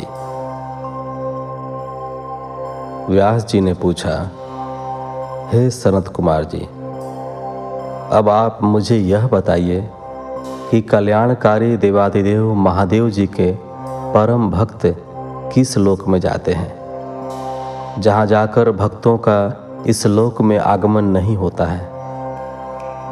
यह सुनकर सनत कुमार जी बोले, हे व्यास जी, भगवान शिव की परम कृपा प्राप्त करने हेतु सिर्फ़ एक मार्ग है, वह है तपस्या। तपस्या के बिना शिव लोक की प्राप्ति संभव नहीं है। इस संसार में सभी मनुष्यों, स्वर्ग के देवताओं, ऋषि मुनि और साधु संतों आदि ने तपस्या द्वारा ही महत्वपूर्ण सिद्धियाँ प्राप्त की हैं। तपस्या तीन प्रकार की होती है, सात्विक, राजस और तामस। जो तपस्या बिना किसी फल की इच्छा किए हुए की जाती है, वह सात्विक है। किसी कामना की पूर्ति हेतु की गई तपस्या, राजस, और उसी कामना के सिद्धि हेतु अपने शरीर को कष्ट देकर की गई तपस्या को तामस तप कहा जाता है। मन एवं विचारों से पवित्र होकर पूजन, जप, हवन, उपवास, आचार विचार, मौन इंद्रिय करके किया गया तप सात्विक तप है। बावड़ी, तालाब, कुआँ, मकान धर्मशालाएँ और विद्यालय बनवाने से शिव पद को पाने का मार्ग प्रशस्त होता है। धन, वैभव और मद में चूर होकर मनुष्य सांसारिक बंधनों में बंधा रहता है। चौरासी हज़ार योनियों को भोगने के पश्चात मनुष्य योनि की प्राप्ति होती है। यदि इसमें भी उद्धार का कोई उपाय नहीं किया तो सिर्फ़ पश्चाताप ही शेष रह जाता है। यहीं पर कर्म भूमि और फल भूमि दोनों हैं। धरती पर किए गए शुभ कर्मों का फल स्वर्गलोक में मिलता है। इसलिए सदा सत्य के मार्ग का अनुसरण करें। दान पुण्य के मार्ग पर चलें। अपने जीवन काल में जिन्होंने कुछ समय के लिए त्रिलोकीनाथ भगवान शिव के नाम का स्मरण किया है, उन्हें भयानक नरक को नहीं भोगना पड़ता। हर प्रकार के दुख, दर्द एवं पापों से मुक्ति दिलाने वाली शिव भक्ति ही है, जिसके द्वारा मनुष्य जीवन के बंधनों से मुक्त होकर शिव पद को प्राप्त करता है।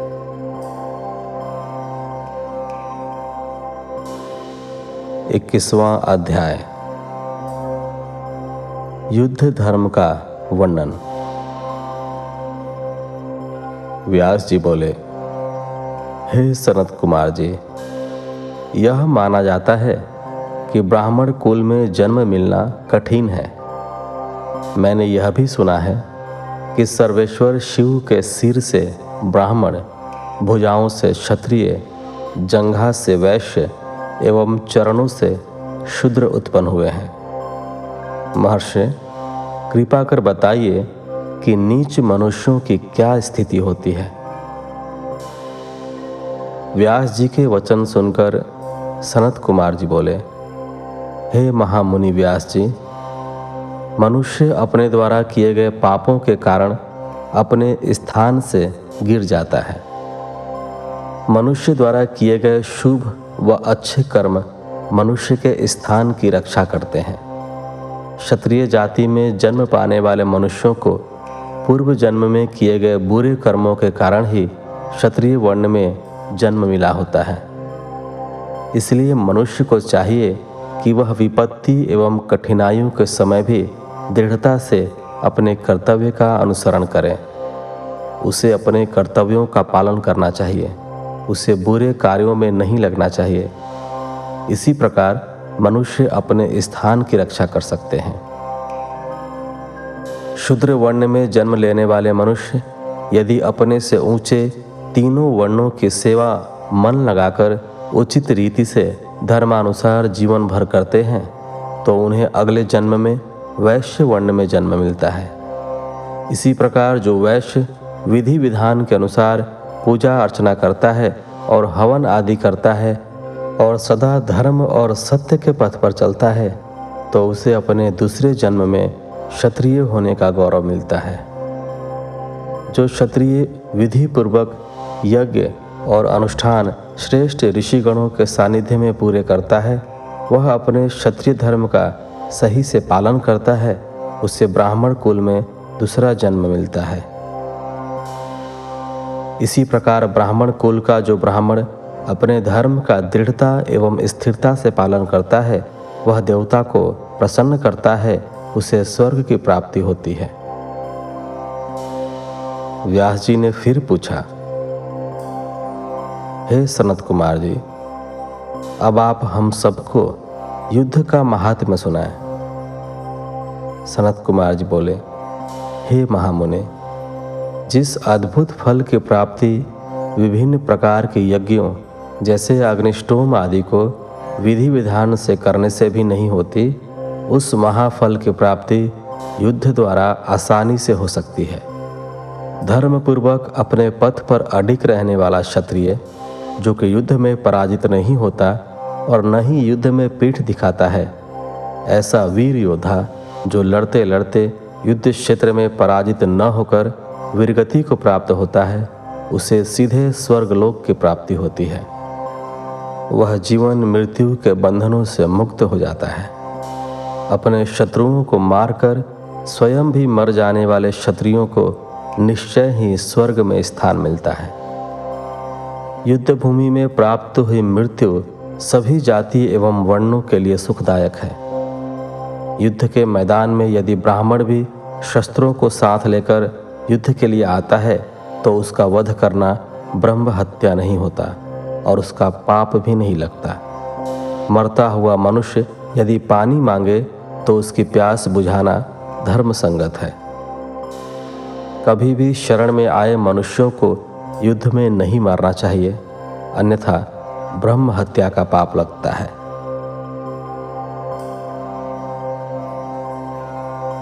बाईसवां अध्याय। गर्भ में स्थित जीव, उसका जन्म तथा वैराग्य।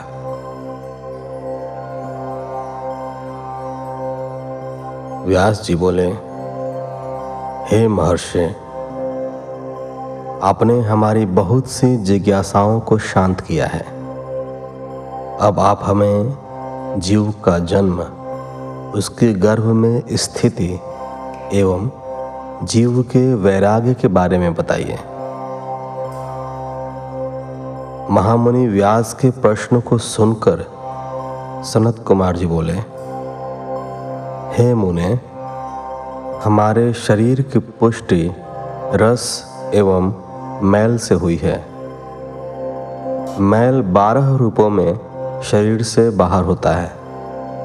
कान, आँख, नाक, जीभ, दांत, लिंग, गुदा, मलाशय, स्वेद, कफ, विष्ठा, मूत्र आदि मल स्थान है। हमारा हृदय सभी नाड़ियों से जुड़ा हुआ है। इसी के द्वारा शरीर में रस पहुँचता है। यही रस आत्मा से परिपक्व होता है। जब यह रस पकता है तो सर्वप्रथम त्वचा का निर्माण होता है और त्वचा शरीर से लिपट जाती है। फिर खून बनता है। तत्पश्चात रोम, बाल, स्नायु, अस्थि, मज्जा पैदा होते हैं। ऋतुकाल में स्त्रियों के शरीर में प्रवेश वीर्य शरीर का निर्माण करता है। एक दिन में कलिल, पाँच दिन में बबुला, सात रात्रि में मांस पिंड बन जाता है। धीरे धीरे समय के साथ साथ जीव के अंग बनते जाते हैं। इस प्रकार जीव अपनी माता के गर्भ में बढ़ता है और उसका विकास होता है। अपनी माता द्वारा खाए गए भोजन के रस से ही उसे भी भोजन मिलता है। इस प्रकार अपनी माता के गर्भ में पलता हुआ जीव अपने बारे में विचार करता है। उसे सुख दुख की प्राप्ति भी अपने पूर्व जन्म के कर्मों के अनुसार होती है। उसे गर्भ में ज्ञान होता है कि मैं इसी तरह जन्म मरण पाता रहता हूँ और प्रत्येक योनि में अनेकों दुखों को भोगता हूँ। इसलिए मुझे अपनी आत्मा के उद्धार के लिए अवश्य ही कुछ करना चाहिए। गर्भ में जीव अनेकों कष्टों को भोगता है, क्योंकि गर्भ भी एक प्रकार की कैद ही है। जीवात्मा गर्भ में इस प्रकार पड़ी रहती है, जैसे उस पर कोई पहाड़ रखा हो। इस प्रकार गर्भ में वह अनेक कष्टों को भोगता है। गर्भ में अनेक दुख और यातनाएँ झेलनी पड़ती हैं। तभी तो धर्मात्मा सातवें माह में ही जन्म ले लेते हैं और पापी नौ महीने तक गर्भ की परेशानियों और कष्टों को झेलते हैं। तेईसवा अध्याय। शरीर की अपवित्रता तथा बालकपन के दुख। सनत कुमार जी बोले, हे महामुने, हमारा शरीर रज और वीर्य के मिलने से बनता है। विष्ठा के गर्त में स्थित गर्भ में बनता है। इसी कारण इसे अपवित्र माना जाता है। इस अपवित्र देह को पंचगव्यों, किंवा कुशाजला आदि किसी भी वस्तु से पवित्र नहीं किया जा सकता। शरीर को मिट्टी से मांझकर गंगाजल से धोने से भी कुछ नहीं होता। उसकी शुद्धि किसी भी प्रकार से नहीं होती। जिस प्रकार मलिन आत्मा अनेकों वर्षों तक भटकती रहती है, उसे किसी भी प्रकार से मुक्ति नहीं मिलती। दूषित पुरुष अग्नि की परिक्रमा एवं हवन यज्ञ आदि से भी पवित्र नहीं होते। मंदिरों एवं अन्य तीर्थ स्थानों पर निवास करने वाले जीव भी अपने कर्मों का फल भोगते रहते हैं। उन्हें वहाँ भी पवित्रता एवं शुद्धि नहीं मिलती। शुद्ध भावना से ईश्वर की स्तुति में लीन रहकर जीवन बिताने से ज्ञान की प्राप्ति होती है। ज्ञान से हमारा हृदय शुद्ध हो जाता है। ज्ञान रूपी जल एवं वैराग्य रूपी मृतिका से उसे शुद्धि प्राप्त हो जाती है। हमारा शरीर तो अपवित्र है। यह जानकर और समझकर मनुष्य यदि शांति से विचार करे तो उसे ज्ञान मिल जाता है। इस प्रकार वह जीवन से मुक्त हो जाता है। सच्चाई यह है कि सभी दुखों की जड़ यह मोह ममता है। यदि हम इसका त्याग कर दें तो फिर हमें सुख प्राप्त करने से कोई नहीं रोक सकता। वह जन्म मरण के बंधनों से मुक्त हो जाता है। परंतु ऐसा होता नहीं, क्योंकि जब गर्भ में ज्ञान प्राप्त करके जीव संसार में पैदा होता है तो फिर सब कुछ भूल जाता है। वह ईश्वर को पहचान नहीं पाता। आँख होने पर भी वह अंधा कान होते हुए भी बहरा हो जाता है। उसकी बुद्धि नष्ट हो जाती है और संसार में फंसकर वह दुख प्राप्त करता है। बालकपन व किशोरावस्था में जीव अनेकों दुखों को भोगता है। वह अपने कल्याण का रास्ता नहीं ढूंढ पाता। जवानी में उसके काम, क्रोध आदि की भावनाएँ प्रबल हो जाती हैं। वह स्त्रियों का साथ पाना चाहता है। इस प्रकार के क्षणिक सुख को ही वह महासुख समझ लेता है और ईश्वर की ओर ध्यान नहीं देता। वह सांसारिक बंधनों में बंध कर अनेक दुखों को भोगता रहता है।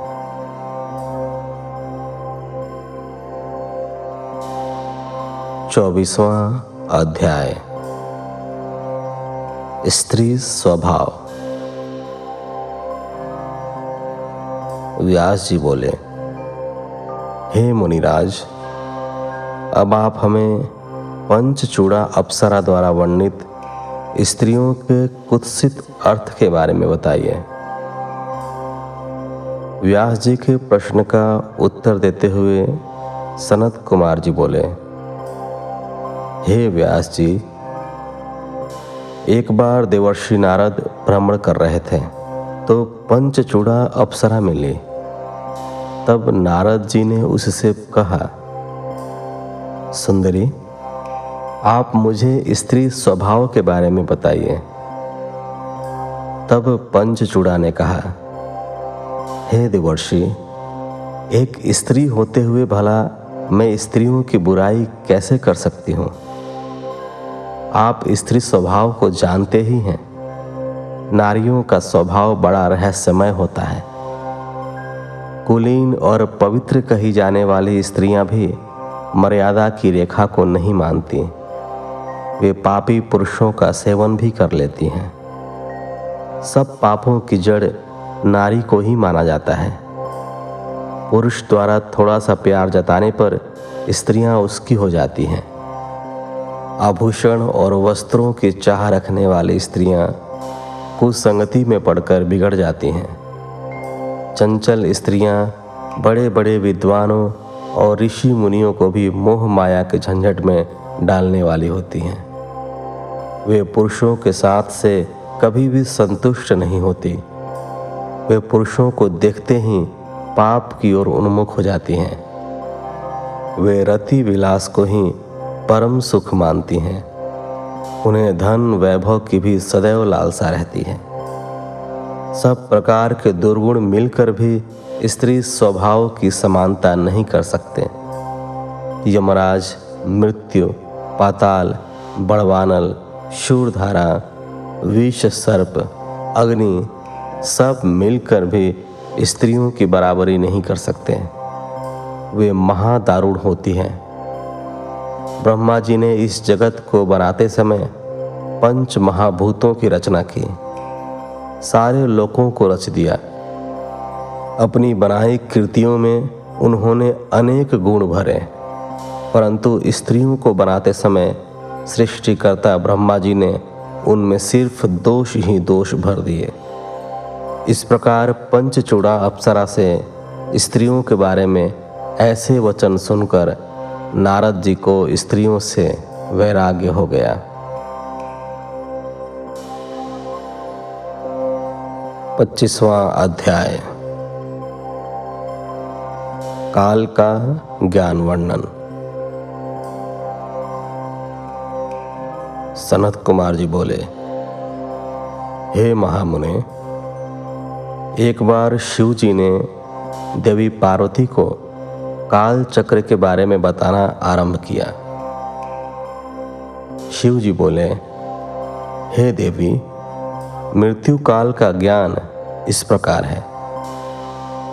जिस मनुष्य का शरीर अचानक पीला पड़ जाए और ऊपरी भाग में लालिमा आ जाए जिसकी जीभ मुँह कान व आँखें स्तब्ध हो जाएँ, जो शोर शराबा न सुन सके जो सूर्य चंद्र अग्नि को काला या धुंधला देखे ऐसा मनुष्य छह महीने के अंदर ही काल का शिकार बनकर मृत्यु को प्राप्त होता है।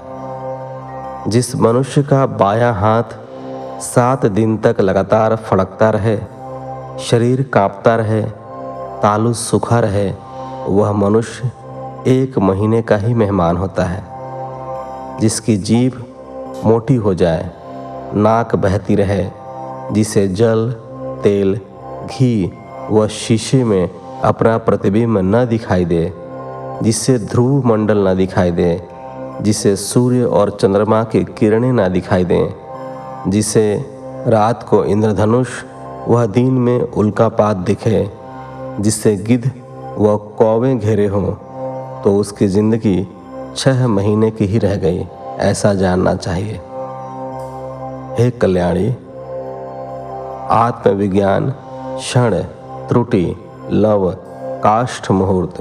दिन, रात्रि पल मास, ऋतु, वर्ग, युग, कल्प, महाकल्प के अनुसार शंकर जीवों का संहार करते हैं। वाम, दक्षिण एवं मध्य तीन मार्ग हैं। नाड़ियाँ प्राणों को धारण करती हैं। हमारे शरीर में सोलह नाड़ियाँ हैं जो चार स्थानों पर रहती हैं। इन्हीं सब के अनुसार ही आयु की प्राप्ति मनुष्य को होती है। नाड़ियों एवं वायु का प्रवाह मनुष्य को शेष आयु बताने का कार्य करते हैं। इस प्रकार काल ज्ञानियों ने काल चक्र का वर्णन किया है। छब्बीसवां अध्याय। काल चक्र निवारण का उपाय। देवी पार्वती बोली, हे नाथ, आपने काल चक्र का वर्णन मुझे सुनाया। हे देवाधिदेव, अब कृपा करके इससे बचाव का उपाय भी मुझे बताइए। अपनी प्राण वल्लभा के इस प्रकार के प्रश्न को सुनकर त्रिलोकीनाथ भगवान शिव बोले, देवी उमे, पृथ्वी, जल तेज, पवन और आकाश आदि पाँच तत्वों के संयोग से इस भौतिक शरीर की उत्पत्ति होती है। आकाश सर्वव्यापक है और सब वस्तुएँ उसी में लीन हो जाती हैं। एक बार मैंने क्रोधवश काल को जला दिया था। जब जब मैं स्तुतियों द्वारा प्रसन्न हुआ, तब काल पुनः प्रकृति में स्थिर हो गया। आकाश से वायु वायु से तेज तेज से जल जल से पृथ्वी की उत्पत्ति होती है। जल के चार, तेज के तीन, वायु के दो और आकाश का एक गुण है। शब्द, स्पर्श, रूप, रस और गंध आदि पाँच भूत जब शरीर को त्याग देते हैं तभी प्राणी की मृत्यु होती है। और जब ये पाँचों भूत शरीर को ग्रहण करते हैं तो प्राणी की उत्पत्ति होती है। काल को जीतने वाले योगीगण इन गुणों का ध्यान करते हैं। देवी पार्वती ने कहा, हे नाथ, काल पर विजय पाने के लिए योगी जन जिस यंत्र का ध्यान या अभ्यास करते हैं, उसके विषय में बताइए। पार्वती जी के इस प्रश्न को सुनकर देवाधिदेव शिव जी बोले, देवी, रात्रि के अंधकार में जब पूरा जगत गहरी नींद में सो रहा हो, उस समय बैठकर योग करें। आसन पर बैठकर अपनी तर्जनी अंगुलियों से दोनों कानों को बंद कर लें। इस प्रकार प्रतिदिन यही साधना करें। जब यह साधना इतनी कठोर हो जाए कि दो पहर इसी आसन में बीते, तथा उसके बाद अग्नि द्वारा प्रेरित शब्द या नाद सुनाई दे, उस समय मनुष्य को इच्छा अनुसार मृत्यु प्राप्त हो जाती है। यह शब्द या नाद ब्रह्म रूप है, जो सुख तथा मुक्ति को देने वाला है। इस नाद ध्वनि या शब्द को सांसारिक मोह माया में लिप्त लोग भला कैसे जान पाएँगे? जिन उत्तम मनुष्यों को इसका ज्ञान प्राप्त हो जाता है, वे आवागमन के चक्र से छूट जाते हैं। उन्हें तत्व ज्ञान व मुक्ति की प्राप्ति होती है। यह नाद अनाहत है, जिसका उच्चारण नहीं किया जा सकता। योगीजन अपने प्रयत्न एवं ध्यान द्वारा इससे प्राप्त करते हैं। वे पापों से दूर होकर मृत्यु पर विजय पा लेते हैं। उसी से मृत्यु पर विजय प्रदान करने वाला शब्द उत्पन्न होता है। घोष, कांस्य, श्रृंग, घंटा, वीणा, वंशज दुंदुभी शंखनाद व मेघ गर्जित नामक इन नौ शब्दों का ध्यान करने वाले ज्ञानियों एवं योगी जनों पर कभी कोई विपत्ति नहीं आती। इसी प्रकार एकाग्रचित होकर नियम पूर्वक तुकांग शब्द की स्तुति और ध्यान करने वाले मनुष्यों के लिए कुछ भी असाध्य नहीं होता। उसकी हर कामना की सिद्धि होती है और अभिष्ट फल मिलता है। सत्ताईसवा अध्याय। अमरत्व प्राप्ति की साधनाएँ। पार्वती जी बोली, हे प्रभु, यदि आप मुझ पर प्रसन्न हैं तो मुझे यह बताएँ कि योगी जन वायु के पद को कैसे प्राप्त करते हैं? यह सुनकर महादेव जी बोले, हे कल्याणी जिस प्रकार दरवाजे की देहरी पर रखा दीपक घर के अंदर और बाहर दोनों ओर प्रकाश करता है, उसी प्रकार हमारे हृदय के भीतर स्थित वायु भी अंदर और बाहर दोनों ओर प्रकाश करती है। ज्ञान, विज्ञान और उत्साह सभी का मूल वायु ही है। इसलिए जिसने वायु पर अपनी विजय प्राप्त कर ली है उसे पूरे जगत पर विजय प्राप्त हो जाती है। जिस प्रकार लोहार मुख से फुकनी में फूंक भरता हुआ अपने काम में लगा रहता है, उसी प्रकार संत और योगी जन भी अपने अभ्यास में लगे रहते हैं। अभ्यास करते करते जब वे पारंगत हो जाते हैं तो वे आसन से दस अंगुल ऊपर उठ जाते हैं। प्राणायाम में सिर एवं व्याहृतियों के साथ गायत्री मंत्र का जाप करते हुए प्राण वायु को रोका जाता है और अंदर स्थित वायु को नाक के रास्ते बाहर फेंका जाता है। इसे करने से बड़ा उत्तम फल मिलता है। योगी जनों को एकांत स्थान पर जहाँ सूर्य चंद्र का प्रकाश हो, सोना चाहिए। आँखों को अंगुलियों द्वारा बंद करके ध्यान मग्न होने पर योगी जनों को ईश्वर की ज्योति के दर्शन होते हैं। जब योगी जनों को इस प्रकार अंधकार में ईश्वर ज्योति के दर्शन हो जाते हैं, तब वह योगी परम सिद्ध हो जाता है। उससे अनेक सिद्धियाँ प्राप्त हो जाती हैं। वह जीवन मृत्यु के बंधनों से मुक्त हो जाता है और उसे मोक्ष रूपी परम तत्व की प्राप्ति हो जाती है।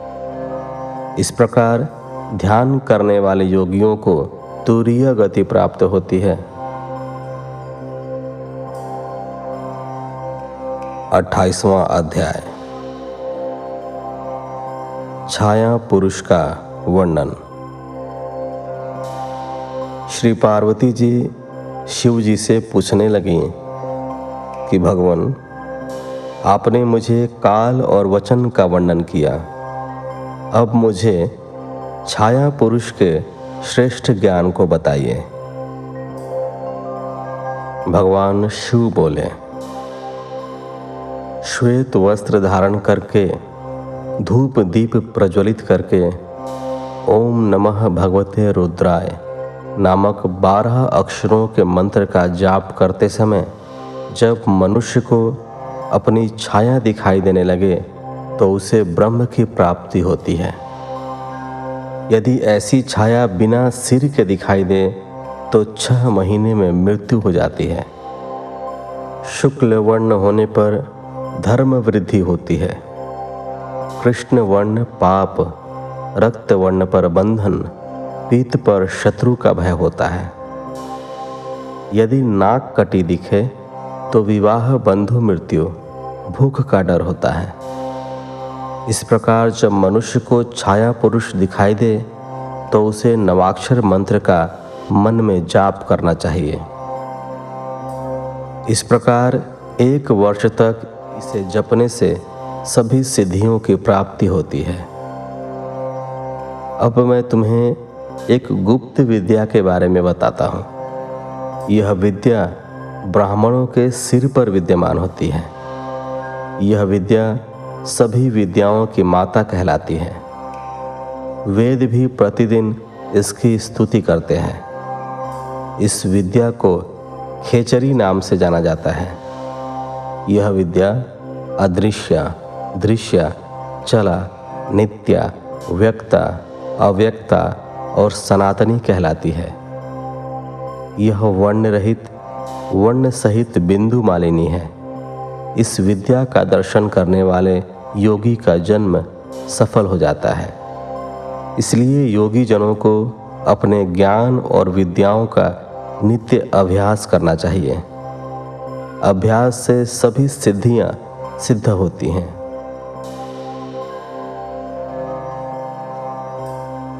उनतीसवां अध्याय। आदि सृष्टि का वर्णन। सूत जी बोले, हे ऋषिगण, सत और असत का परम स्वरूप प्रधान पुरुष परमात्मा ही ब्रह्मा जी के रूप में सृष्टि को उत्पन्न करते हैं। वे ही सृष्टि के रचयिता हैं। विष्णु जी इस सृष्टि का पालन और शंकर जी इसका संहार करते हैं। ब्रह्मा जी ने जब सृष्टि की रचना के बारे में सोचा तो सबसे पहले जल की उत्पत्ति हुई। जल को नरक पुत्र कहा जाता है और जल में नारायण रहते हैं। ब्रह्मा जी ने स्वयं यज्ञ किया और स्वयंभू कहलाए। जल में सर्वप्रथम एक अंडा हुआ, जिसके दो भाग हिरण्य गर्भ ने किए। अंडे के ये दो भाग आकाश और पृथ्वी हुए। ब्रह्मा जी ने अधो भाग में चौदह भुवन मध्य में आकाश की रचना की। उन्होंने ही जल के ऊपर पृथ्वी की रचना की। आकाश में दस दिशाओं की रचना हुई। ब्रह्मा जी ने तत्पश्चात मन, वाणी, काम, क्रोध, रूप और रति की भी रचना की। मरीचि, अत्रि, अंगिरा, पुलस्त्य, पुलह ऋतु, वशिष्ठ महामुनि, तेजस्वी ऋषियों के रूप में विश्व प्रसिद्ध हुए। ये सब ऋषि ही सप्तर्षि के नाम से जाने जाते हैं और इनका वर्णन सभी पुराणों में किया गया है। पुराणों और सप्त ऋषि रचना के पश्चात यज्ञ सिद्धि के लिए ऋग, यजु, साम और अथर्व वेदों का निर्माण ब्रह्मा जी ने किया।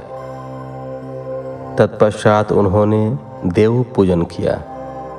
वक्ष स्थल से पितर, जंघाओं से मानव एवं जंघा के नीचे के भाग से दैत्य बनाए गए। इस प्रकार ब्रह्मा जी ने सारी सृष्टि की रचना पूरी की, परंतु उनकी बनाई गई इस सृष्टि में विकास न होता देखकर ब्रह्मा जी ने प्रकृति और पुरुष को बनाया, जिन्होंने सृष्टि का निर्माण किया।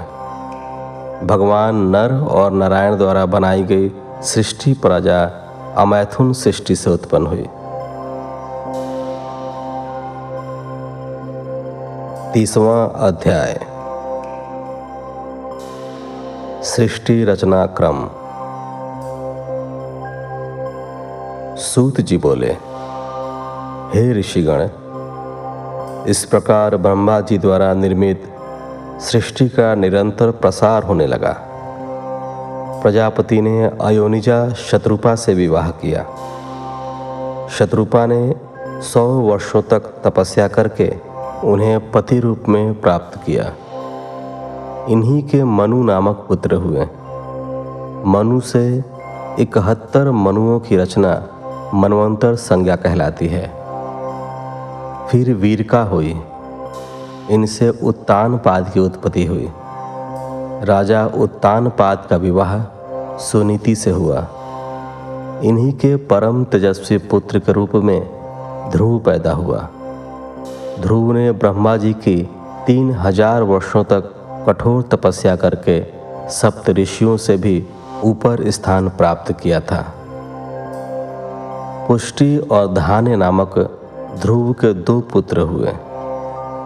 पुष्टि की पत्नी सुनत्था थी। उनसे रिपु, रिपुंजय, विप्र, नृकल, वृष, तेजा नामक पाँच पुत्र पुष्टि को प्राप्त हुए। रिपु से चाक्षुष, पुष्करीर्ण पत्नी से चाक्षुष को वरुण नामक पुत्र प्राप्त हुए। सुनीता से अंग को बेन नामक पुत्र की प्राप्ति हुई। बेन के शरीर से ऋषिगण ने मंथन किया। उनके दक्षिण हाथ से राजा पृथु पैदा हुए, जो भगवान विष्णु के अवतार थे। पृथु ने पृथ्वी का दोहन किया, ताकि प्रजा का हित हो सके। इनके विजिताश्व और हर्यश्व नामक दो पुत्र हुए। शिखंडनी ने वीर वर्णिनी से विवाह किया। इनसे प्रजापति की प्राप्ति हुई, जो कि सोम के अंश थे। तत्पश्चात दक्ष ने दो पैर वाले और चार पैर वाले जीवों को उत्पन्न किया। हरियर्ष नामक दस हज़ार पुत्र उत्पन्न किए, जो महर्षि नारद के वचनों और उपदेशों को सुनकर वैरागी हो गए। फिर ब्रह्मा जी ने शौलाश्व नामक दस हज़ार पुत्र उत्पन्न किए। जिन्हें नारद जी ने वैरागी बना दिया। यह सब जानकर दक्ष बहुत क्रोधित हुए। क्रोधित दक्ष ने देवर्षि नारद को शाप दिया। नारद, तुमने मेरे पुत्रों को गलत मार्ग पर डाल दिया है। उनसे मुझसे दूर कर दिया है। इसलिए तुम भी कहीं चैन से नहीं बैठ सकोगे। तुम्हारा कोई निश्चित ठिकाना नहीं होगा। तुम जगह जगह घूमते रहोगे। पुत्रों के बाद दक्ष की तेरह कन्याएँ हुई, जिनका विवाह कश्यप, अंगिरा, कृष्ण शव एवं चंद्रमा से हुआ। इस प्रकार अनेकों जीवों का निर्माण करने के पश्चात भी ब्रह्मा जी की सृष्टि का विकास नहीं हुआ। तब उन्होंने मैथुनी सृष्टि का सृजन करने के बारे में सोचा।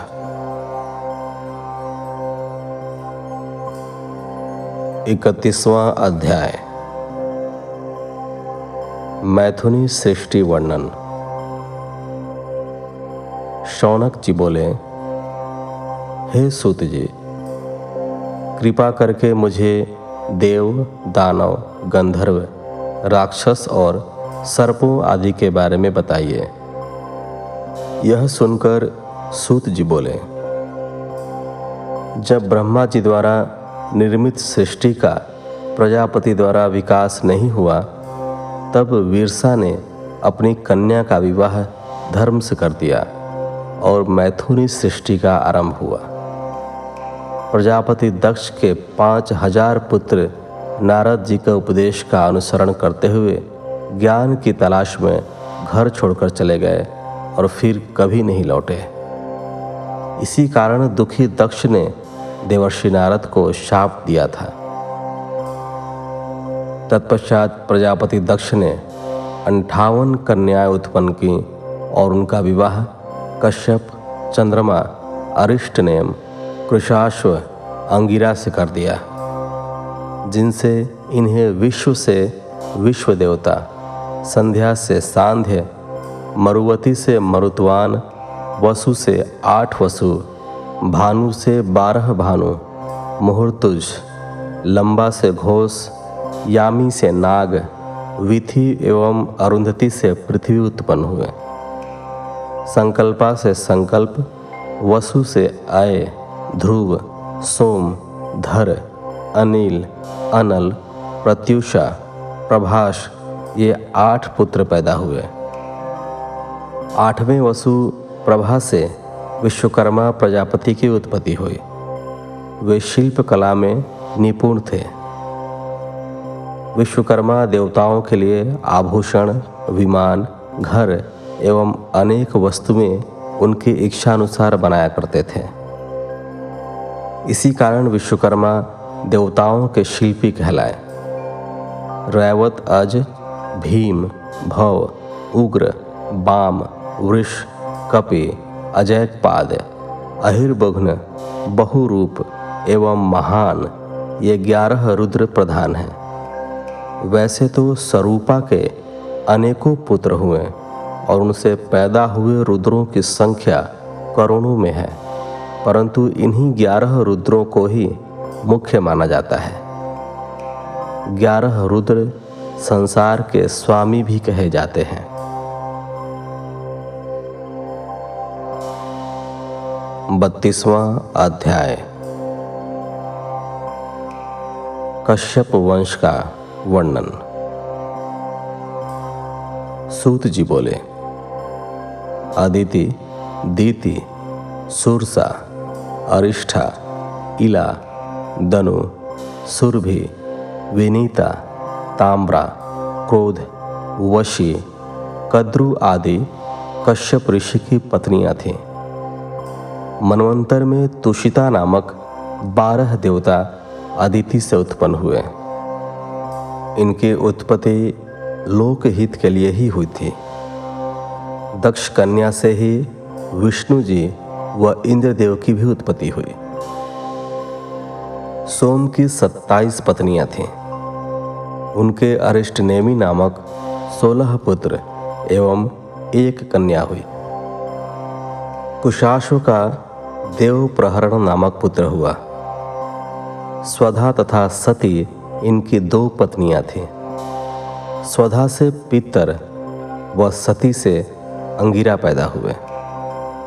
कश्यप जी को दीति से हिरण्यकशिपु तथा हिरण्याक्ष पुत्र प्राप्त हुए। विप्रचित्ति द्वारा सिंह कन्या हुई।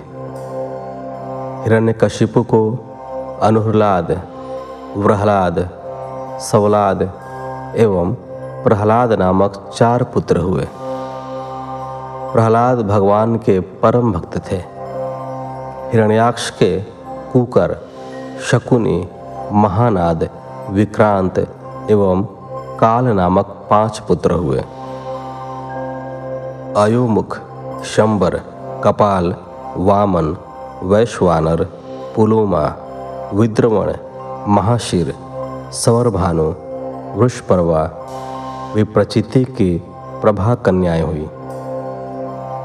वैश्वानर की पुलोम और पुलोमक कन्याओं का विवाह मरीचि से हुआ, जिनसे उन्हें दानवों की प्राप्ति हुई।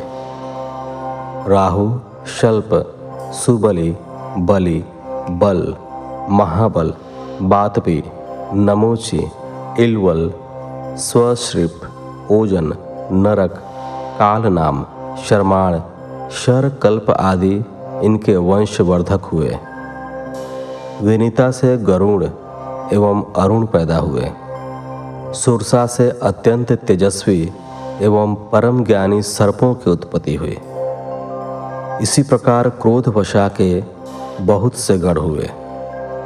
सूरभ से शशा एवं भैंसा, झला से बैल एवं वृक्ष, शशि से यक्ष, राक्षस, अप्सरा व मुनिगण तथा अरिष्ठा से मनुष्य एवं सर्प उत्पन्न हुए।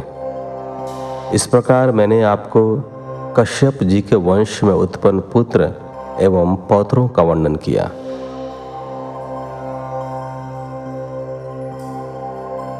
तैतीसवां अध्याय। हवन सृष्टि वर्णन।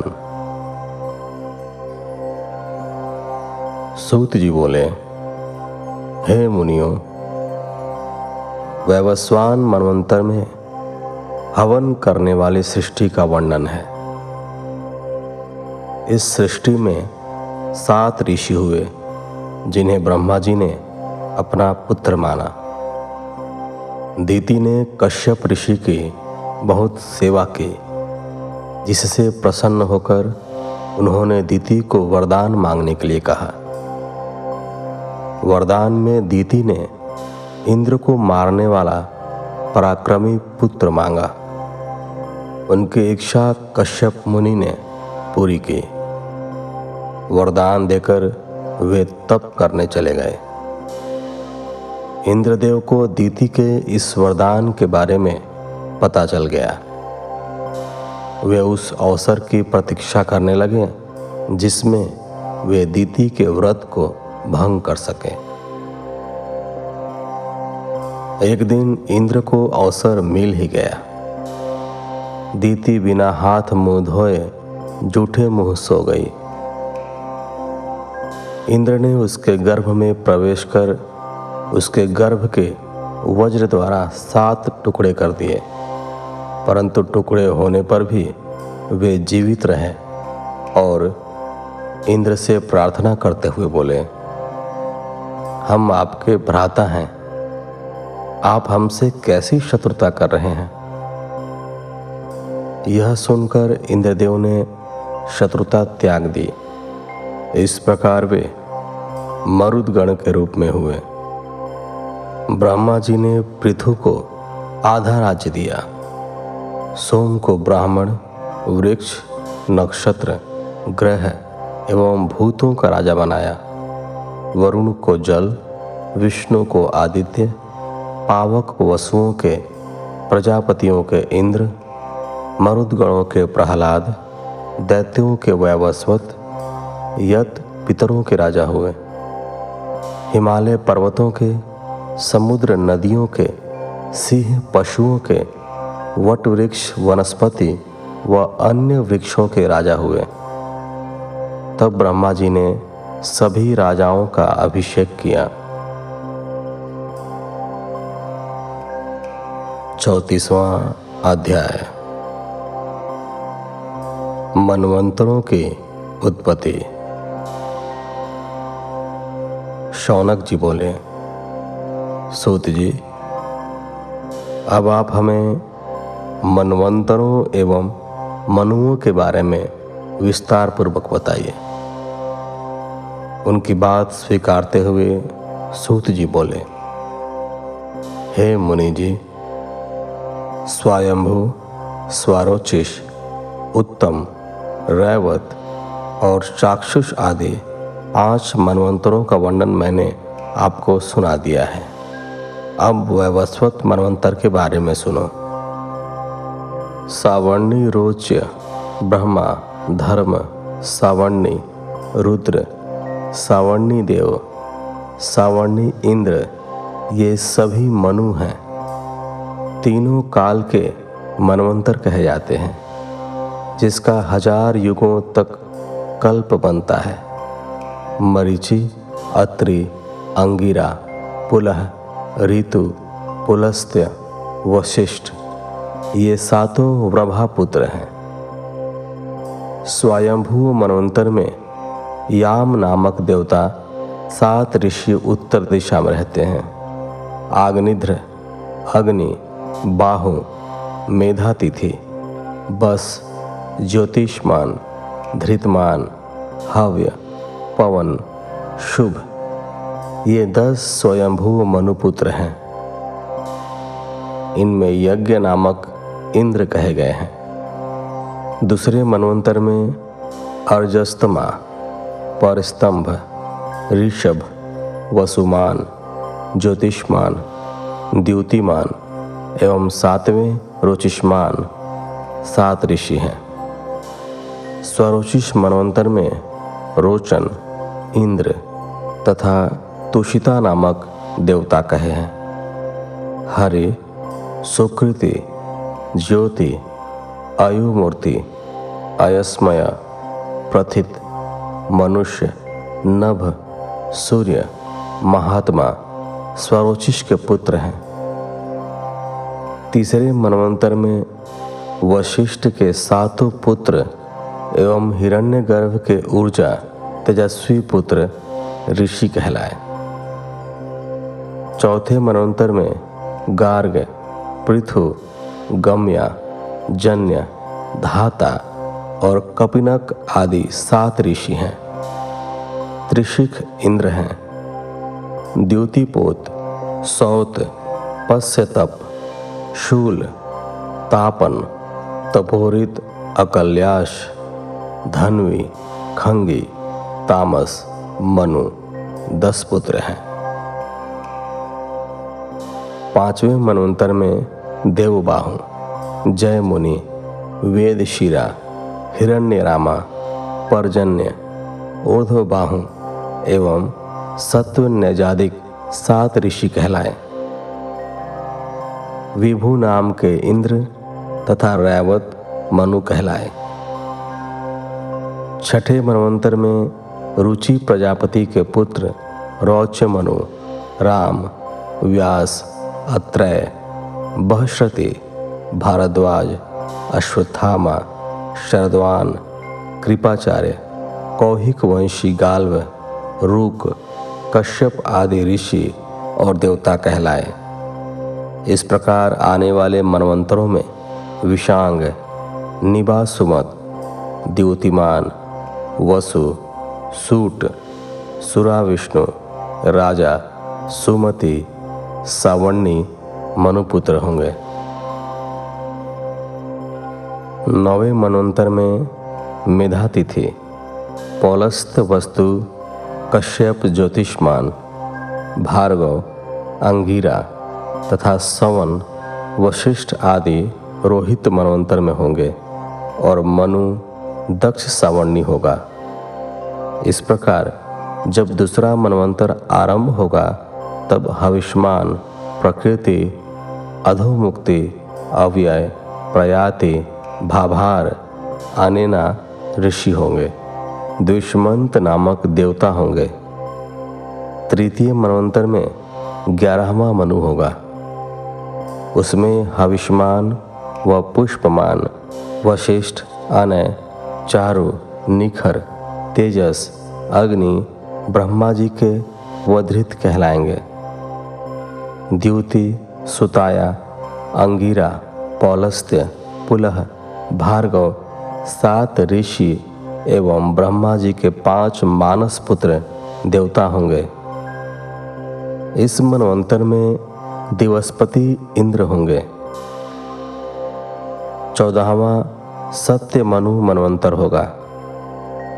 इसमें आग्निध्र, अतिव्राह्य, मागध, शुक्ति, युक्ति अजित पुलह नामक सात ऋषि, दाक्षुव देवता एवं शुचि इंद्र होगा। चौदहवें मनमंत्र में पाँच देवता होंगे। तरंग, भीरु दुघ्न अनुग्र, अतिमानी, प्रवीण, विष्णु, संक्रंदन, मनु के पुत्र होंगे। इस प्रकार मैंने आपसे भूत भविष्य काल के पहले कल्प के सभी मनुओं का वर्णन किया। मनु अपने धर्म और तप के प्रभाव से सहस्त्रों युगों तक प्रजा का पालन करके ब्रह्मलोक को जाते हैं। चौदह मनवंतर, अर्थात इकहत्तर युगों तक स्थिर रहकर सृष्टि का पुनः आरंभ होता है। सौ हज़ार वर्ष पूर्ण होने पर एक कल्प पूरा माना जाता है।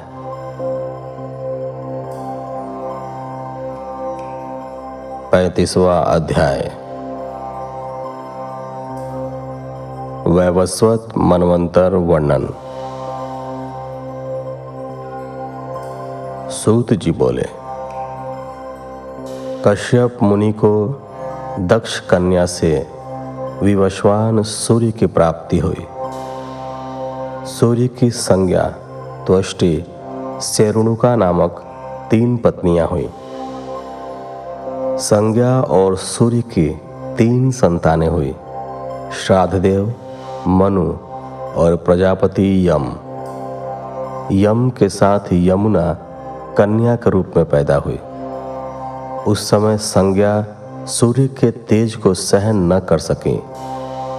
अपनी माया रूपी छाया प्रकट कर उसे अपनी संतानों का पालन पोषण करने की आज्ञा देकर संज्ञा अपने पिता के घर चली गई।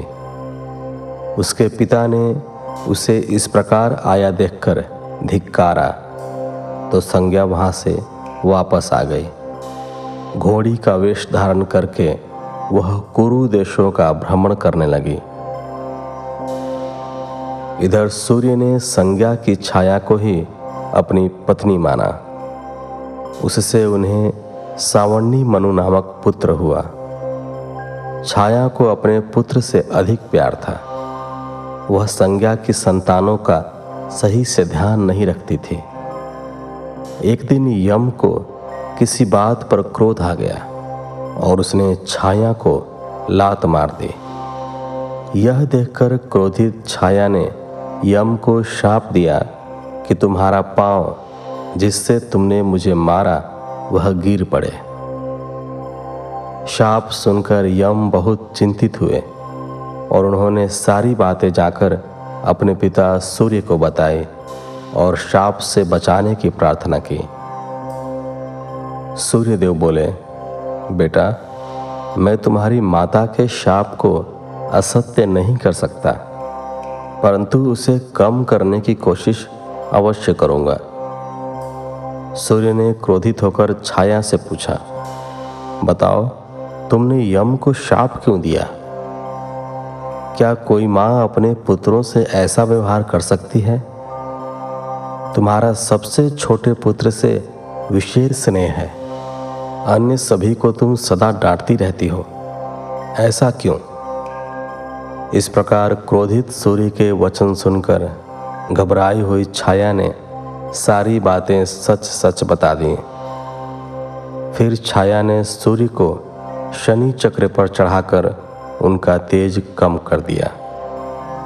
अब सूर्य का रूप सुंदर और शीतल हो गया था। उन्होंने योग दृष्टि से अपनी पत्नी संज्ञा के बारे में जानना चाहा। तब उन्हें ज्ञात हुआ कि संज्ञा घोड़ी के रूप में है। तब सूर्य उसके पास पहुँचे। अपनी पत्नी को वापस पाकर वे बहुत प्रसन्न हुए। संज्ञा भी उन्हें पाकर बहुत खुश हुई। उनके मिलन से वैद्य अश्वनी कुमार की उत्पत्ति हुई।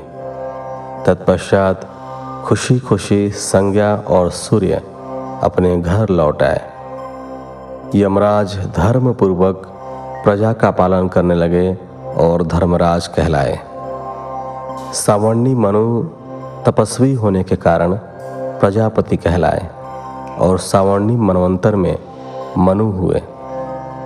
यमुना, सूर्य की सबसे छोटी कन्या यमलोक को पवित्र करके बहती हुई नदी हुई।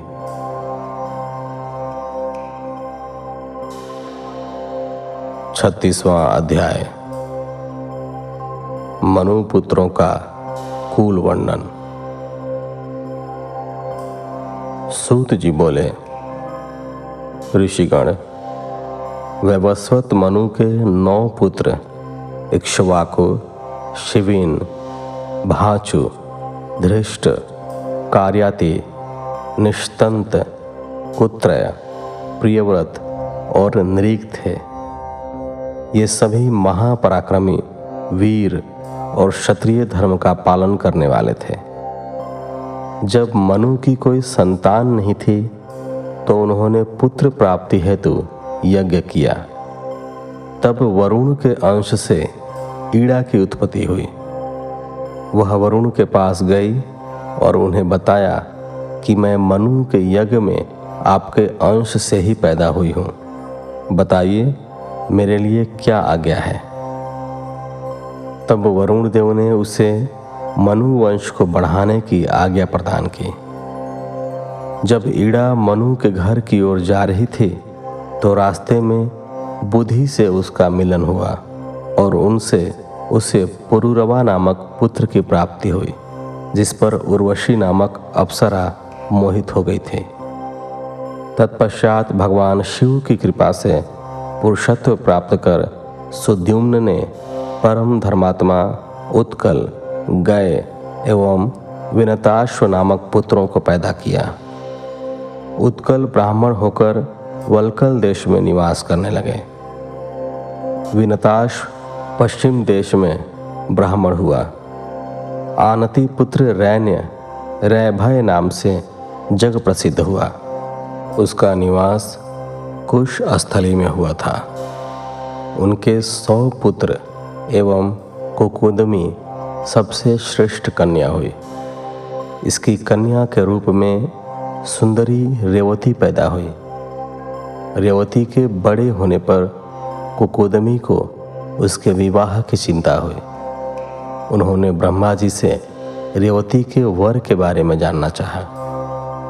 तब ब्रह्मा जी बोले, हे कुकुदमी, अट्ठाईसवें द्वापर में भगवान श्री कृष्ण अपने कुटुंबियों सहित द्वारिकापुरी में निवास करेंगे।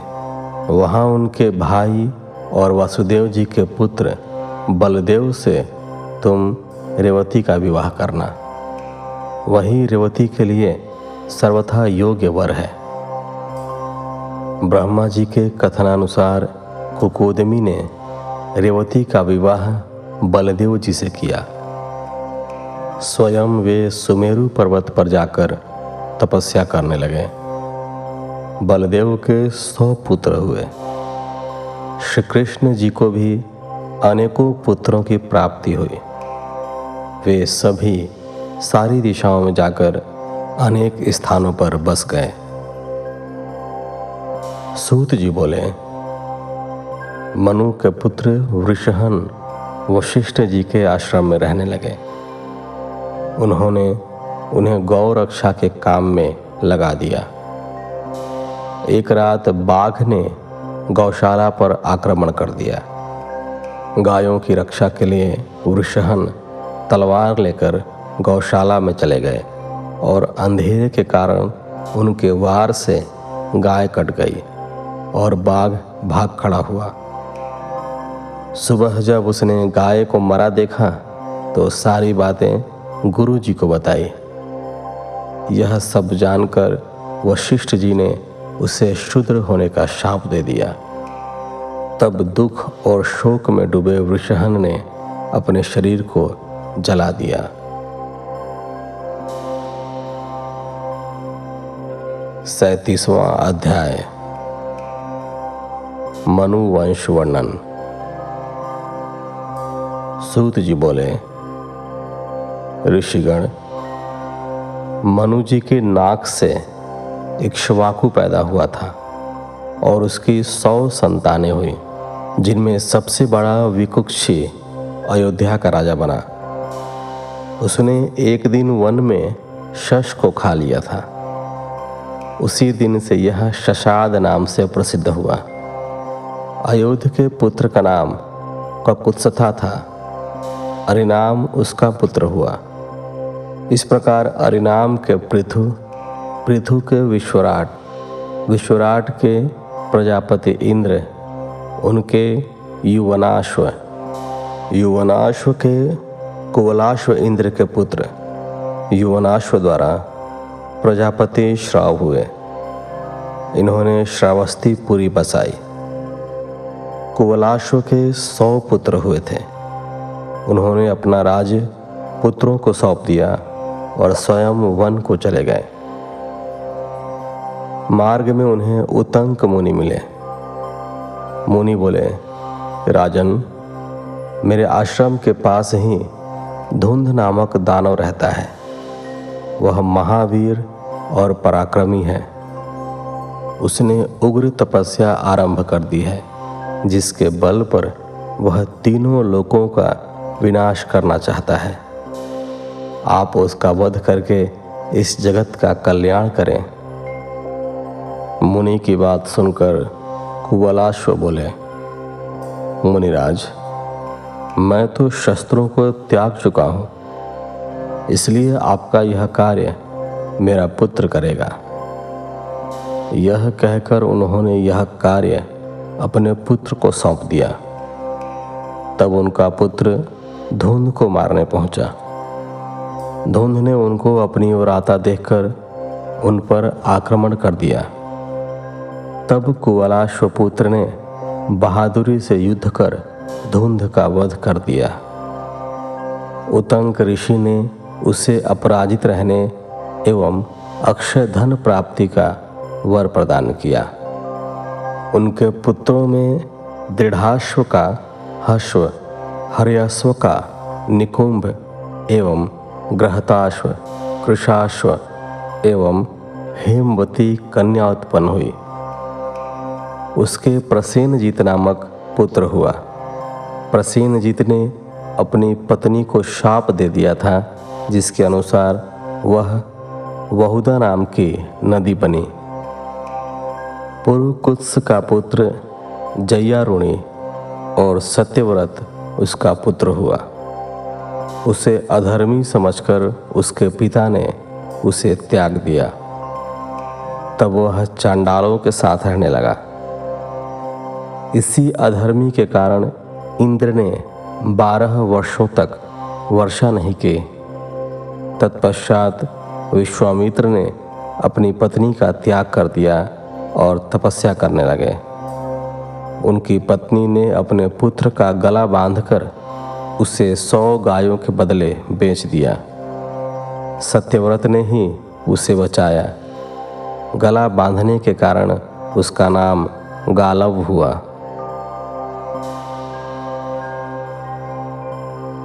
अड़तीसवां अध्याय। सगर तक राजाओं का वर्णन। सूत जी बोले, ऋषिगण, सत्यव्रत ने विश्वामित्र की पत्नी और पुत्र का पालन पोषण किया। एक दिन की बात है, राजकुमार ने मांस खाने के जिद की। तब सत्यव्रत ने महर्षि वशिष्ठ की एक गाय को मारा और तीनों ने उसे खा लिया। जब महर्षि वशिष्ठ को पता चला तो वे बहुत क्रोधित हुए। उन्होंने सत्यव्रत को त्रिशंकु होने का शाप दे दिया। इधर जब विश्वामित्र लौटे तो उन्हें पता चला कि उनकी अनुपस्थिति में सत्यव्रत ने ही उनके पुत्र और पत्नी का ध्यान रखा तो वे बहुत प्रसन्न हुए। महर्षि विश्वामित्र ने सत्यव्रत के पिता का राज्य उसे दिला दिया। यज्ञ द्वारा उसे सीधे स्वर्ग पहुँचा दिया।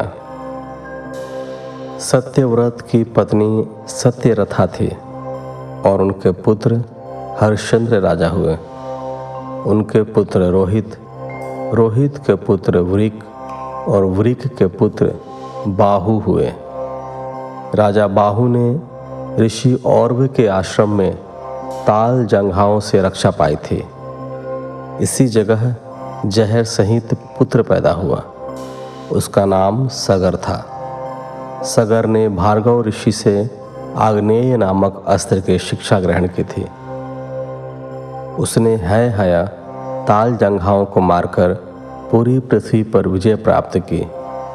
तत्पश्चात शकवल्टुक, पारद, तगड़, खश नामों आदि देशों में धर्म स्थापन किया। उन्होंने अश्वमेध यज्ञ किया और संस्कार द्वारा घोड़े को पवित्र कर छोड़ दिया। तब देवराज इंद्र ने घोड़े को पाताल में छिपा दिया। सगर पुत्रों ने घोड़े की तलाश में उस स्थान की खुदाई की। खुदाई करते करते वे कपिल जी के आश्रम में पहुँच गए। उनके शोर से कपिल मुनि ने आँखें खोली। उनकी आँखों के तेज की अग्नि से साठ हज़ार सगर पुत्र भस्म हो गए। इनमें हर्ष, केतु, सुकेतु, धर्मरथ और शूरवीर पंचजन ही उस क्रोधाग्नि से बच पाए। इन्हीं के द्वारा सगर वंश आगे बढ़ा। उनतालीसवां अध्याय। वैवस्वत वंशीय राजाओं का वर्णन। शौनक जी पूछने लगे हे सुत जी आपने राजा सगर के साठ हज़ार पुत्रों के बारे में बताया। अब कृपा करके यह बताइए कि उनके साठ हज़ार पुत्र किस प्रकार हुए? शौनक जी के प्रश्न का उत्तर देते हुए सूत जी बोले, हे मुनिवर, सगर की दो पत्नियाँ थीं। उनकी पहली पत्नी ने ऋषि औरव से साठ हज़ार पुत्रों का वरदान मांगा था। वरदान को सिद्ध करते हुए उनके साठ हज़ार पुत्र हुए। रानी ने उन पुत्रों को मटके में रख दिया। कुछ समय के पश्चात वे बलवान होकर बाहर निकल आए। ये साठ हज़ार पुत्र ही कपिल मुनि की क्रोधाग्नि से भस्म हो गए थे। दूसरी रानी ने वरदान में एक वंश वृद्धि करने वाला सुंदर पराक्रमी पुत्र ही मांगा था। इन साठ हज़ार भस्म हुए राजपुत्रों का उद्धार करना अति आवश्यक था। इसी सगर वंश में राजा दिलीप हुए। उन्हीं के पुत्र भागीरथ ने अपने पूर्वजों का उद्धार करने के लिए श्री गंगा जी को स्वर्ग से धरती पर बुलाया था। अपने पूर्वजों का उद्धार करके श्री गंगा जी को उन्होंने अपनी पुत्री बनाया। इसलिए वे भागीरथी नाम से जग प्रसिद्ध हुई। भागीरथी का पुत्र श्रुतिसेन, उनका पुत्र नाभाग नाभाग का अम्बरीश उनका सिंधु द्वीप उसका आयुता जी आयुता जी का ऋतुपूर्ण, उसका अणपर्ण, उसका मित्रसह, उसका सर्वकर्मा। सर्वकर्मा का अनरण्य। अनारण्य का मुड़ीद्रुह उसका निषद और निषद का खटवांग।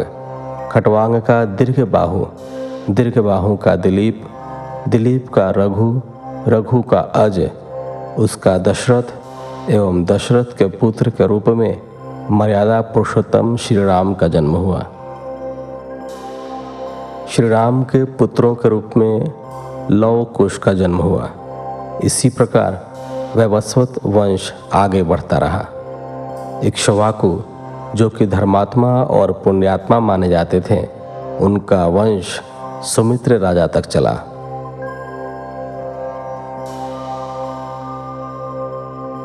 चालीसवा अध्याय। श्राद्ध कल्प व पितरों का प्रभाव। शौनक जी बोले, हे सूत जी सूर्य देवता को श्राद्ध देवता की संज्ञा कब और क्यों दी गई? साथ ही यह बताइए कि श्राद्ध का क्या महात्म्य है एवं उसका क्या फल होता है? शौनक जी के प्रश्न का उत्तर देते हुए सूत जी बोले, हे मुनिवर, जो पुरुष पिता, पितामह और प्रपितामह का नित्य श्राद्ध करते हैं, उन्हें धर्म एवं शुभ सम्मान की प्राप्ति होती है। एक बार युधिष्ठिर ने भीष्म पितामह से पूछा, पितामह, पितरों को श्राद्ध कैसे प्राप्त होते हैं? अपने कर्मों द्वारा कुछ लोग स्वर्ग जाते हैं तो कुछ नरक। मैंने यह भी सुना है कि देवता भी अपने पितरों का श्राद्ध करते हैं। क्या यह सच है?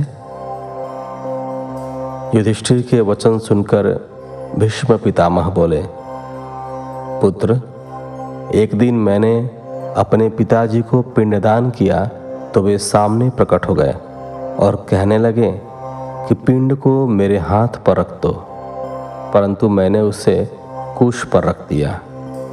यह देखकर वे बोले पुत्र, तुम बहुत धर्मज्ञ हो। तुम पर प्रसन्न होकर मैं तुम्हें इच्छा मृत्यु का वरदान देता हूँ। तुम्हें तुम्हारे इच्छा के विरुद्ध कोई मार नहीं सकता। अपने पिता से वरदान पाकर मैं प्रसन्न हुआ और मैंने उनसे एक प्रश्न किया कि मुझे पितृकल्प के विषय में बताइए। यह सुनकर वे बोले, पुत्र यही प्रश्न मैंने भी ऋषि मार्कंडे से पूछा था। तब उन्होंने कहा, एक दिन मैंने एक विमान में एक बालक को सोते हुए देखकर उससे पूछा कि आप कौन हैं? तब वह बालक बताने लगा कि मैं ब्रह्मा जी का पुत्र सनत कुमार हूँ। सातों ऋषि मेरे भाई हैं। तुमने मेरे दर्शनों के लिए ही तपस्या की थी। इसलिए मैं यहाँ प्रकट हुआ हूँ। कहो, क्या चाहते हो? मार्कंडे जी बोले, स्वामी, पितरों का स्वर्ग क्या है? कृपा कर उसका वर्णन कीजिए। सनत कुमार जी बोले, मुनिवर, ब्रह्मा जी ने देवताओं की रचना करके उन्हें भजन और तपस्या करने का आदेश दिया। देवता ब्रह्मा जी को भूलकर आत्म मंथन करने लगे। इस कारण रुष्ट होकर ब्रह्मा जी ने उन्हें संज्ञाहीन और मूढ़ होने का शाप दे दिया। शाप सुनकर वे बहुत दुखी हुए और हाथ जोड़कर ब्रह्मा जी से क्षमा याचना करने लगे। ब्रह्मा जी ने उन्हें उनके बड़ों से प्रार्थना करने के लिए कहा। वे उनके पास जाकर ज्ञान के बारे में पूछने लगे। वे बोले, हे पुत्रगण, तुम चेतना पाकर अपनी भूल का प्रायश्चित करो। उनकी बात सुनकर देवता पुनः ब्रह्मा जी के शरण में गए और पूछने लगे कि आप हमें बताइए कि उन्होंने हमें पुत्र क्यों कहा? तब ब्रह्मा जी बोले, हे देवताओं, तुम्हें पुत्र कहने वाले देव तुम्हारे पितर होंगे। तभी से वे देवपुत्र पितरों के नाम से जग प्रसिद्ध हुए।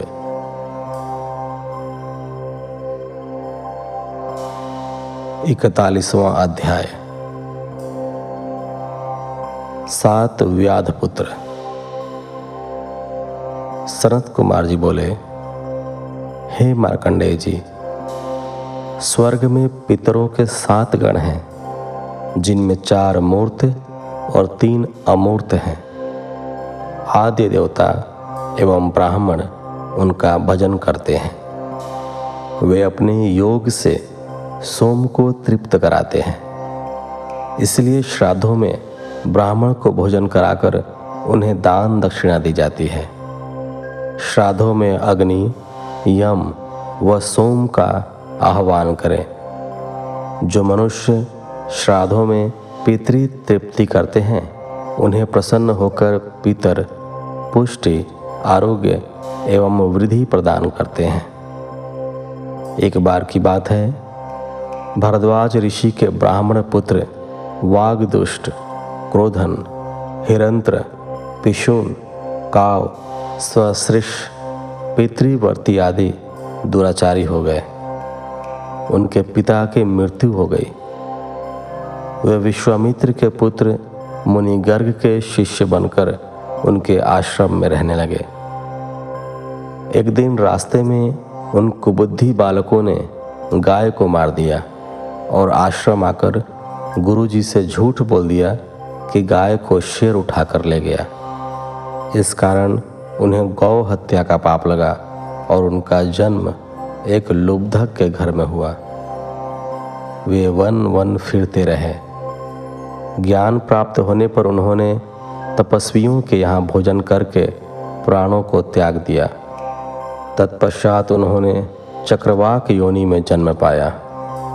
पक्षी योनि में निपदेश के राजा और रानी के सुखी जीवन को देखकर उन्होंने विचार किया कि ज़रूर पुण्य कर्म किए होंगे, जिसके कारण उन्हें सुख और सौभाग्य की प्राप्ति हुई। तभी वहाँ पर सुमना पक्षी आया। और प्रसन्न होकर बोला, हे पक्षियों, अगली योनि में तुम काम्पिल्य नगरी के राजा बनोगे, तब तुम्हारा शाप निवृत्त हो जाएगा। तुम्हें यह सब पितरों की कृपा से प्राप्त होगा, क्योंकि तुमने गौ प्रोक्षण करके उसे पितरों को भी अर्पित किया था।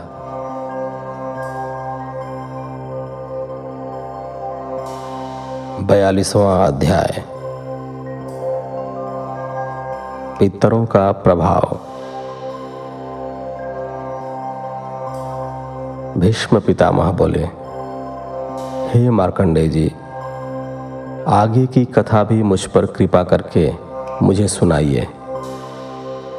तब उनकी जिज्ञासा शांत करने के लिए मार्कंडेय जी बोले, तब उन सातों पक्षियों ने खाना पीना सब छोड़ दिया। वे सिर्फ़ जल और वायु ही ग्रहण करते थे। उधर राजा रानी भी अपने राज्य में चले गए।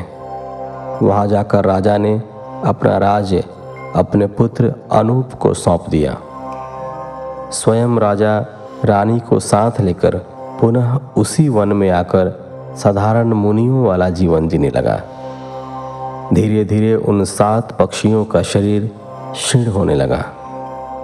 कुछ समय बाद वे मृत्यु को प्राप्त हुए। दूसरा जन्म उन्हें काम्पिल्य नगरी में प्राप्त हुआ। उनमें से एक का नाम ब्रह्मदत्त हुआ।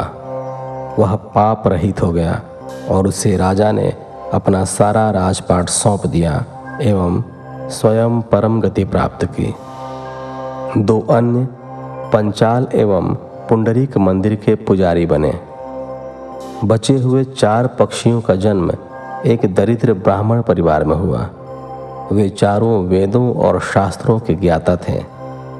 भगवान शिव में उनकी असीम श्रद्धा भक्ति थी। उनके चरणों की भक्ति में उन्होंने मुक्ति एवं ज्ञान प्राप्त कर शिवलोक प्राप्त किया। तैतालीसवा अध्याय। आचार्य पूजन का नियम। शौनक जी बोले, अब आप मुझ पर कृपा करके मुझे आचार्य के पूजन की उत्तम विधि बताइए। साथ ही ग्रंथ सुनने के बाद मनुष्य गण के कर्तव्य के बारे में भी विस्तार से बताइए। शौनक जी की प्रार्थना सुनकर सूत जी ने बताना प्रारंभ किया। सूत जी बोले, हे मुनिवर, किसी को भी शिव पुराण एवं महाग्रंथ सुनने के पश्चात आचार्य का पूजन करना अति आवश्यक माना गया है। आचार्य का श्रद्धा भाव से पूजन करने के पश्चात उसे सामर्थ्य के अनुसार दान अवश्य ही देना चाहिए। शिव पुराण का श्रवण करने के पश्चात त्रिलोकीनाथ भगवान शिव का पूजन करके ब्राह्मण आचार्य को बछड़े वाली गाय का दान करें। जिस स्वर्ण के आसन पर पुराण को स्थापित करें, उसे भी विनम्रता पूर्वक आचार्य को समर्पित करें। इस प्रकार वह बंधन मुक्त हो जाता है। पुराण वक्ता को महात्मा माना जाता है। उन्हें राज, घोड़ा, हाथी, गाँव आदि उत्तम एवं उपयुक्त वस्तुएँ तथा शक्ति और सामर्थ्य के अनुसार दान देने से कल्याण होता है। इस पवित्र शिवपुराण नामक ग्रंथ को सुनने से समस्त अभिष्ट फलों की प्राप्ति होती है।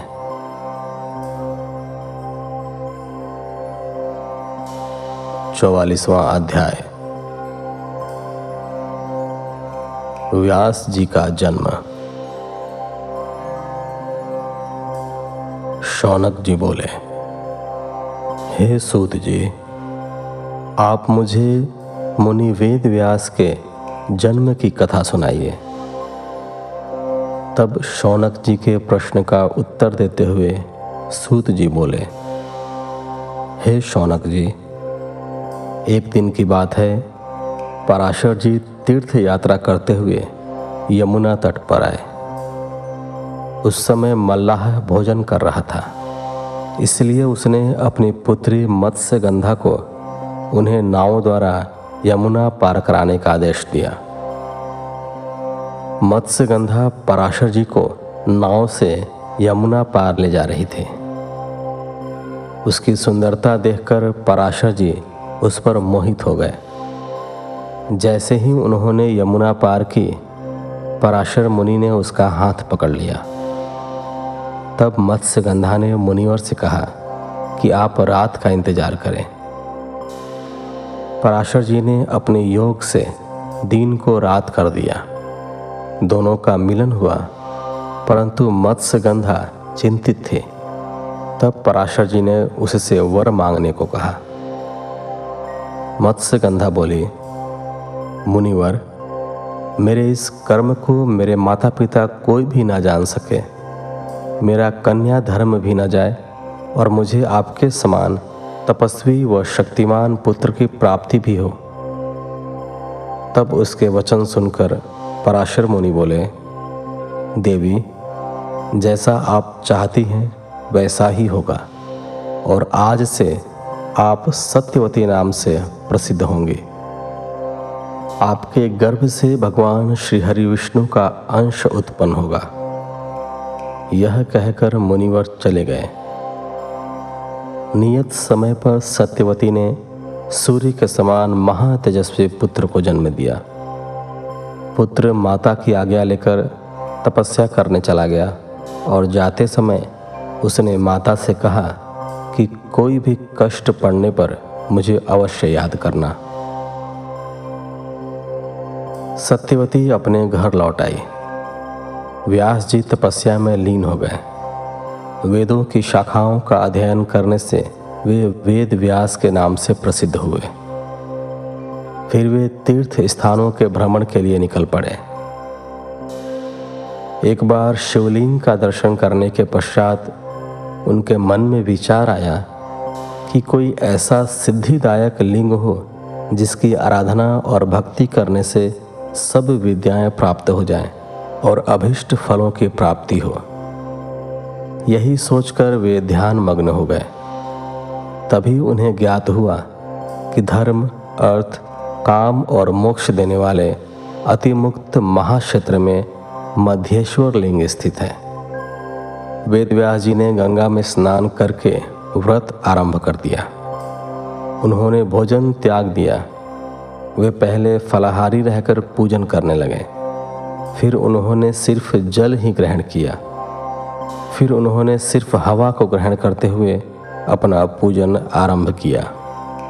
तत्पश्चात उन्होंने निराहारी रहकर भगवान शिव के उत्तम तपस्या की। उनकी इस दुस्सह साधना से शिवजी प्रसन्न हुए और वेद व्यास जी को दर्शन दिया। देवादिदेव महादेव जी को साक्षात अपने सामने पाकर वेद व्यास जी उनकी स्तुति करने लगे। वे बोले, हे देवाधिदेव कल्याणकारी शिव, आप मन और वाणी से अगोचर हैं। वेद भी आपकी महिमा को पूर्ण रूप से नहीं जानते। आप ही सृष्टि के रचना करता पालन करता और संहार करता है।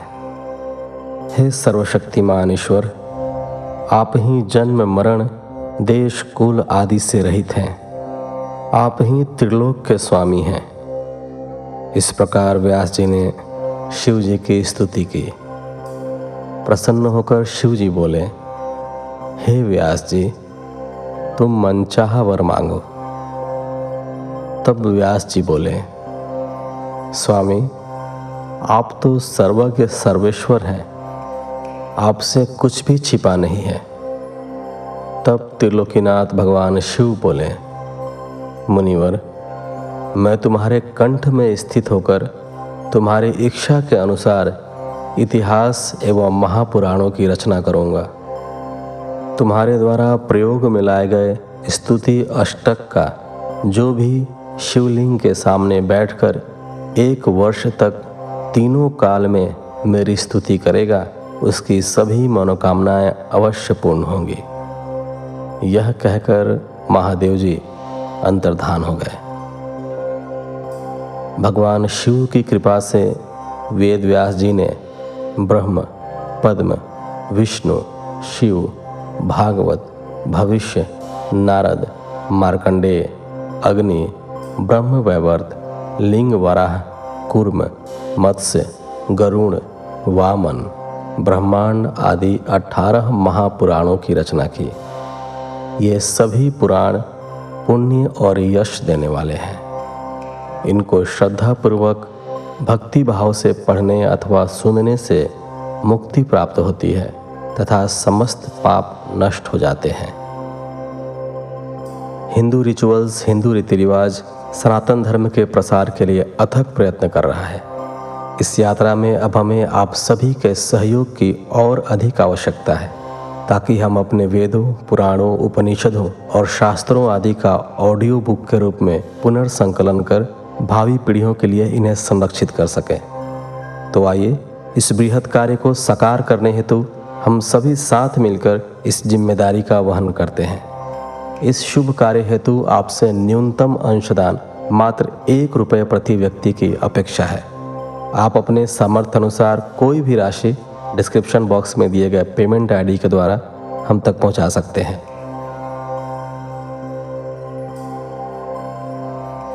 पैतालीसवा अध्याय। मधु, कैटव, वध एवं महाकाली वर्णन।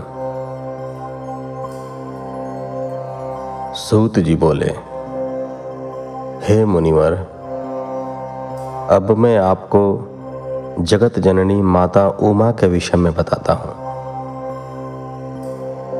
स्वारुचिश नामक मनवंतर में वीरथ नाम के एक राजा हुए। उनका सुरथ नामक पुत्र बहुत वीर और पराक्रमी था। वह महादानी भी था। वह देवराज इंद्र के समान पराक्रमी था। उसके राज्य में प्रजा बहुत सुखी थी। एक बार उस पर नौ राजाओं ने एक साथ आक्रमण कर दिया। युद्ध में उसे हराकर उसके राज्य पर अपना कब्जा कर लिया। सूरत घोड़े पर सवार होकर वन को चला गया। वन में राजा सूरत ने एक सुंदर आश्रम देखा। वहाँ पर सभी जीव जंतु शांत वातावरण में विचरण कर रहे थे। आश्रम में स्वागत पाकर राजा वहीं रहने लगा। एक दिन की बात है, राजा सूरत मन ही मन यह विचार करने लगा कि मैं अपने दुर्भाग्य के कारण अपना राज्य खो बैठा हूँ। सूरत यह सोच ही रहा था, तभी आश्रम में एक वैश्य आया। वह आकर राजा के पास ही बैठ गया। उसे दुखी देखकर राजा ने उसके दुख का कारण जानना चाहा। तब वह वैश्य आँखों में आँसू लिए बोला, राजन, मैं समाधि नामक वैश्य हूँ। मैं एक अत्यंत धनाढ़ कुल में उत्पन्न हुआ हूँ। परंतु मेरे पुत्र पौत्र आदि ने धन के लालच में ही मुझे घर से बाहर निकाल दिया है। राजा सूरत और वैश्य समाधि आपस में बात कर ही रहे थे। कि वहाँ ऋषि मेधा आ गए और बोले, राजन, इस संसार में सबको आकर्षित और मोहित करने वाली सनातनी माया देवी सत्य रूपा ही है। वे ही इस जगत की रचना, पालन और संहार करती हैं। प्रलय के समय भगवान श्री हरि विष्णु शेष शैया पर योग निद्रा में सोए हुए थे। उसी समय उनके कान के मैल से दो राक्षस प्रकट हो गए। उनके नाम मधु और कैटव थे। वे दोनों राक्षस विष्णु जी के नाभि कमल में स्थित ब्रह्मा जी को मारने के लिए दौड़े। उन महादैत्यों को इस प्रकार अपनी ओर आता देखकर ब्रह्मा जी महामाया देवी परमेश्वरी का ध्यान करके उनकी स्तुति करने लगे। वे बोले हे महामाया, हे शरणागतों की रक्षा करने वाली देवी, इन महादैत्यों से मेरी रक्षा कीजिए। मैं आपको बारंबार प्रणाम करता हूँ। आप मधु कैटव दोनों दैत्यों को मोहित करें और नारायण श्री हरि विष्णु को जगाकर मेरी रक्षा करें।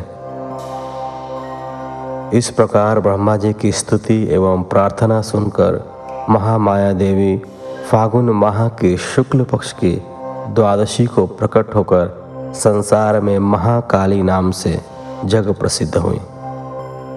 तभी देवी ने ब्रह्मा जी को प्राण रक्षा का आश्वासन दिया। योग माया के रूप में वे विष्णु जी के नेत्रों से बाहर आईं तो विष्णु जी जाग गए। उन दैत्यों को देखकर क्रोधित श्रीहरि उन्हें मारने दौड़े। तब वे बोले हमारा वध आप वहीं पर कर पाएँगे, जहाँ पृथ्वी पर जल नहीं हो।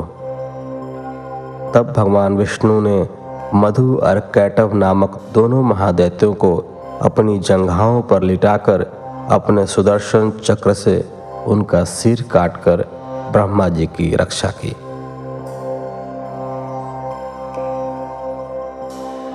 छियालीसवां अध्याय। महालक्ष्मी अवतार। ऋषि बोले, दैत्यों के कुल में जन्मे महादैत्य रंभासुर का महिषासुर नामक पुत्र महावीर और पराक्रमी था। उसने समस्त देवताओं को युद्ध में परास्त करके स्वर्ग पर अपना अधिकार स्थापित कर लिया। तब सभी देवता दुखी होकर ब्रह्मा जी और विष्णु जी को अपने साथ लेकर भगवान शिव के पास पहुँचे। उन्होंने भगवान शिव को सारी बातें विस्तार पूर्वक सुनाई। सारी कथा सुनने के उपरांत क्रोधित भगवान शिव की आँखों और मुख से एक दिव्य तेज उत्पन्न हुआ। उस तेज में सब देवताओं ने अपना अपना तेज मिलाया, जिससे देवी महामाया जगदम्बा का प्रादुर्भाव हुआ। उन्हें देखकर देवताओं की प्रसन्नता की कोई सीमा न रही। सबने देवी को अनेक आयुध एवं आभूषण भेंट किए। ब्रह्मा जी, विष्णु और शिव जी सहित समस्त देवताओं की अनेकों शक्तियाँ ग्रहण करने के पश्चात देवी ने ज़ोर का ठास और गर्जना की। देवी की गर्जना से धरती, आकाश और पाताल गूंज गए। उस गर्जना को सुनकर देव शत्रु दैत्यों ने अपने अपने हथियार उठा लिए। देखते ही देखते ही देवी जगदम्बा दैत्यों से युद्ध करने पहुँच गई। दैत्यों और देवी के बीच घोर संग्राम होने लगा। देवी जगदम्बा ने शूल, शक्ति, तोमर आदि शस्त्रों से लाखों दैत्यों का विनाश कर दिया। पराक्रमी देवी को देखकर दैत्य सेना भयभीत होकर इधर उधर भागने लगी। तब महिषासुर ने आकर देवी जगदम्बा को ललकारा। उसने तलवार लेकर देवी के वाहन सिंह पर आक्रमण कर दिया। अपने सिंह पर आई इस विपत्ति को देखकर देवी ने अपना पाश महिषासुर पर फेंका। अपनी ओर आते पाश को देखकर महिषासुर ने महिष का रूप त्याग कर सिंह का रूप धारण कर लिया। देवी जगदम्बा ने यह देखकर झपट कर उसका सिर धड़ से अलग कर दिया। परंतु महिषासुर फिर भी न मरा और रूप बदल बदल कर देवी से युद्ध करने लगा और उनके सिंह को परेशान करने लगा। इस प्रकार देवी और महिषासुर का युद्ध बहुत लंबे समय तक चलता रहा। उनके इस भयानक युद्ध से पूरा त्रिलोक काँप उठा। सारे जीव जंतु दुखी हो गए। तब देवी उछलकर महिषासुर पर चढ़ गई। उन्होंने अपने पैरों से महिषासुर को कुचल दिया और अपने त्रिशूल से उसकी जिहवा काट दी। इस प्रकार देवी जगदम्बा ने महिषासुर का वध कर त्रिलोक को उसके आतंक से मुक्ति दिलाई। सभी देवता हर्षित होकर देवी की स्तुति करने लगे। सारी दिशाओं से पुष्प वर्षा होने लगी।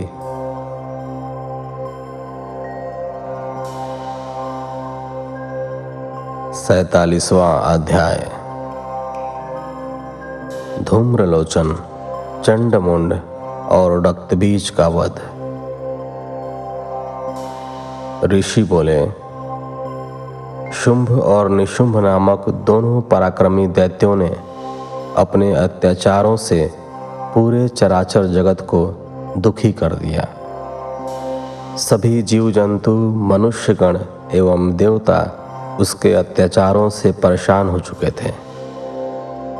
तब देवता अत्यंत परेशान होकर हिमालय पर श्री पार्वती जी की शरण में गए और देवी की स्तुति करने लगे।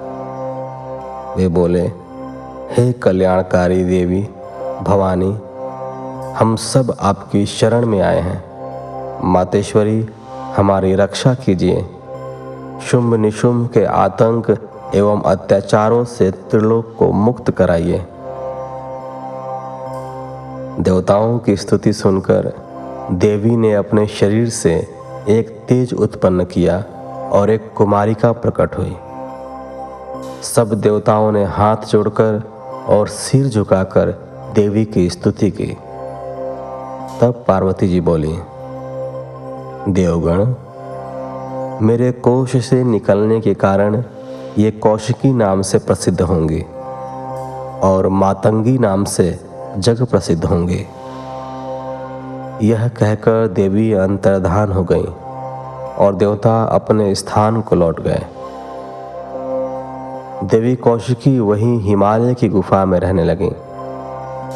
एक दिन शुंभ निशुंभ के सेवकों ने उन्हें देख लिया।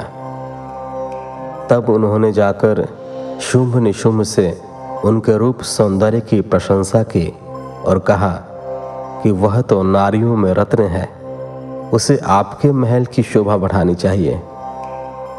तब देवी की प्रशंसा सुनकर शुंभ निशुंभ ने अपना दूत वहाँ भेजा। तब दूत ने जाकर देवी से कहा, मेरे स्वामी शुंभ निशुंभ आपके रूप की प्रशंसा सुनकर आपसे विवाह करना चाहते हैं। उन्होंने विवाह का प्रस्ताव लेकर ही मुझे यहाँ पर भेजा है। दूत की बात सुनकर देवी बोली, दूत, जाकर तुम अपने स्वामियों से कहो कि मैंने यह प्रतिज्ञा कर रखी है कि जो भी मुझे युद्ध में परास्त कर देगा, मैं उसी से विवाह करूँगे। अपने स्वामियों से कहो, आकर मुझसे युद्ध करें और मुझे हराकर मुझे अपने साथ ले जाएँ।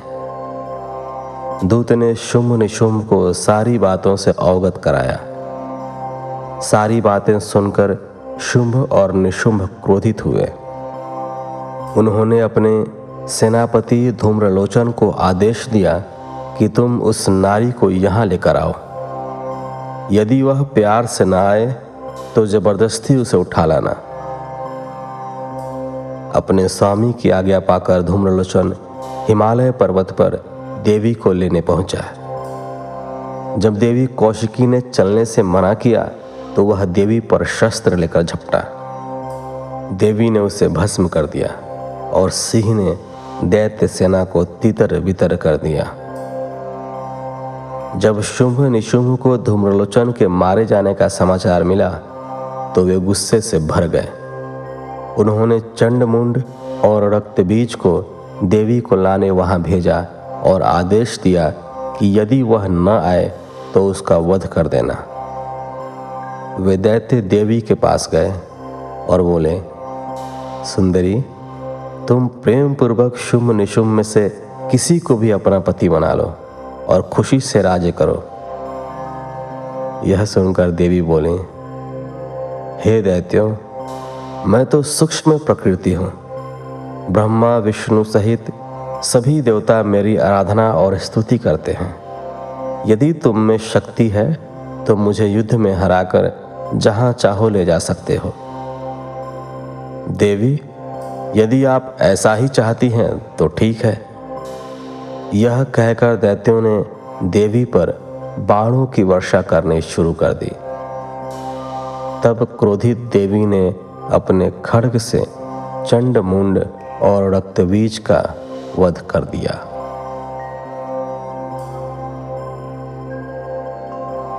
अड़तालीसवां अध्याय। सरस्वती का प्राकट्य। राजा ने कहा, चंडमून और रक्तबीज के मर जाने पर शुंभ निशुंभ ने क्या किया? ऋषि बोले, जब शुंभ निशुंभ को पता चला कि चंड मुंड और रक्त बीज को देवी ने मार दिया है, तब वे स्वयं अस्त्र शस्त्र से सुसज्जित होकर युद्ध भूमि की ओर चल दिए। जब देवी कौशिकी ने देखा कि शुंभ और निशुंभ अपनी सेना के साथ युद्ध करने आ रहे हैं तो उन्होंने घंटा बजा दिया। इस ध्वनि को सुनकर देवी का सिंह गर्जना करने लगा। देवी ने भी धनुष हाथों में लेकर बाणों की वर्षा आरंभ कर दी। जब शुंभ और निशुंभ ने देवी कौशिकी के अद्भुत रूप सौंदर्य को देखा, तब देवी को देखकर वे बोले हे सुंदरी, आप इस कोमल शरीर के साथ युद्ध करेंगे। उनकी बात सुनकर देवी ने अत्यंत क्रोधित होकर बाण, त्रिशूल और परशु से एक साथ उन पर आक्रमण आरंभ कर दिया। देखते ही देखते युद्ध क्षेत्र में रक्त की नदियाँ बह निकली। दैत्य सेना देवी के प्रहारों के सम्मुख फीकी पड़ने लगी। दैत्य इधर उधर भागने लगे। अपनी विशाल सेना को इस प्रकार भयभीत होकर इधर उधर भागते हुए देखकर निशुंभ देवी के सम्मुख जाकर बोला, देवी, यदि युद्ध करना ही है तो मुझसे करो। बेचारे सिपाहियों को क्यों मार रही हो? यह कहकर निशुंभ ने देवी पर बाण वर्षा शुरू कर दी। देवी ने भी उत्तर में बाण वर्षा आरंभ कर दी। उन्होंने अपने बाणों से निशुंभ के सभी अस्त्र शस्त्र काट दिए।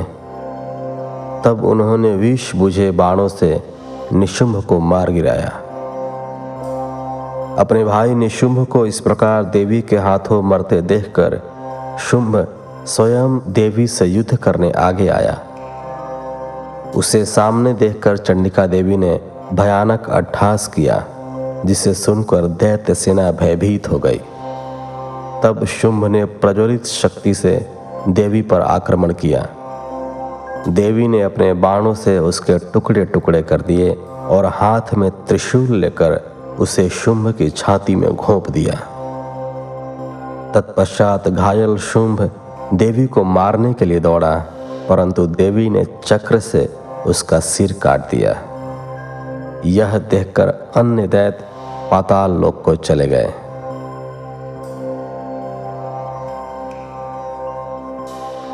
उनचासवां अध्याय। उमा की उत्पत्ति। ऋषियों ने पूछा, हे सूत जी अब आप हमसे देवी उमा के अवतार एवं प्रादुर्भाव की कथा का वर्णन कीजिए। तब ऋषियों के प्रश्न का उत्तर देते हुए सूत जी बोले,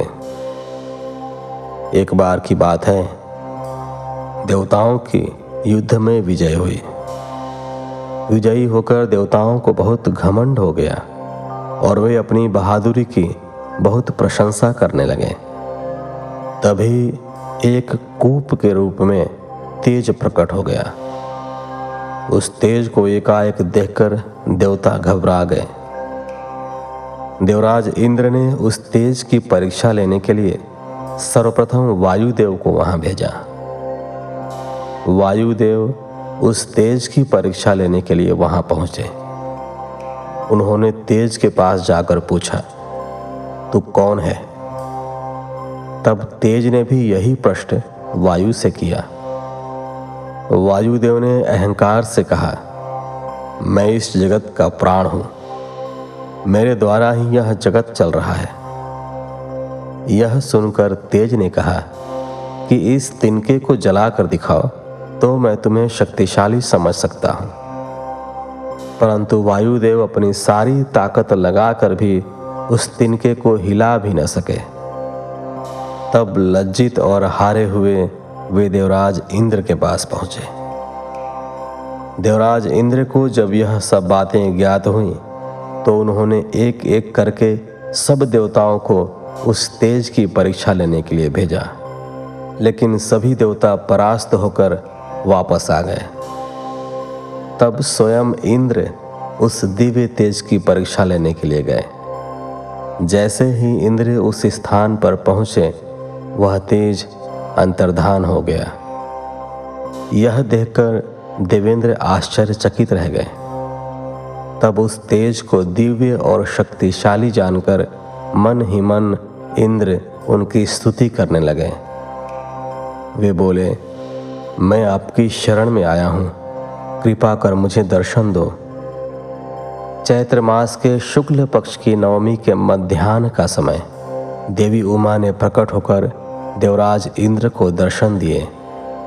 वे बोली, हे देवराज इंद्र, ब्रह्मा, विष्णु और शिव भी मेरी स्तुति करते हैं। अन्य देवता भी मुझे पूछते हैं। मैं परम ब्रह्म प्रणव स्वरूप देवी हूँ। मेरी ही कृपा से तुम्हें विजय श्री प्राप्त हुई है। इसलिए अपने अभिमान और घमंड को त्याग कर मेरा स्मरण करो। यह कहकर देवी शांत हो गई। यह सुनकर देवताओं ने देवी उमा की स्तुति करनी आरंभ कर दी। देवता बोले, हे महामाया, हे जगदम्बा, आप हमें क्षमा करें। हम दोनों हाथ जोड़कर आपके शरण में आए हैं। हमसे जो गलती हो गई है, उससे भूल कर हम पर अपनी कृपा दृष्टि रखें। यह कहकर देवता देवी माँ की स्तुति करने लगे।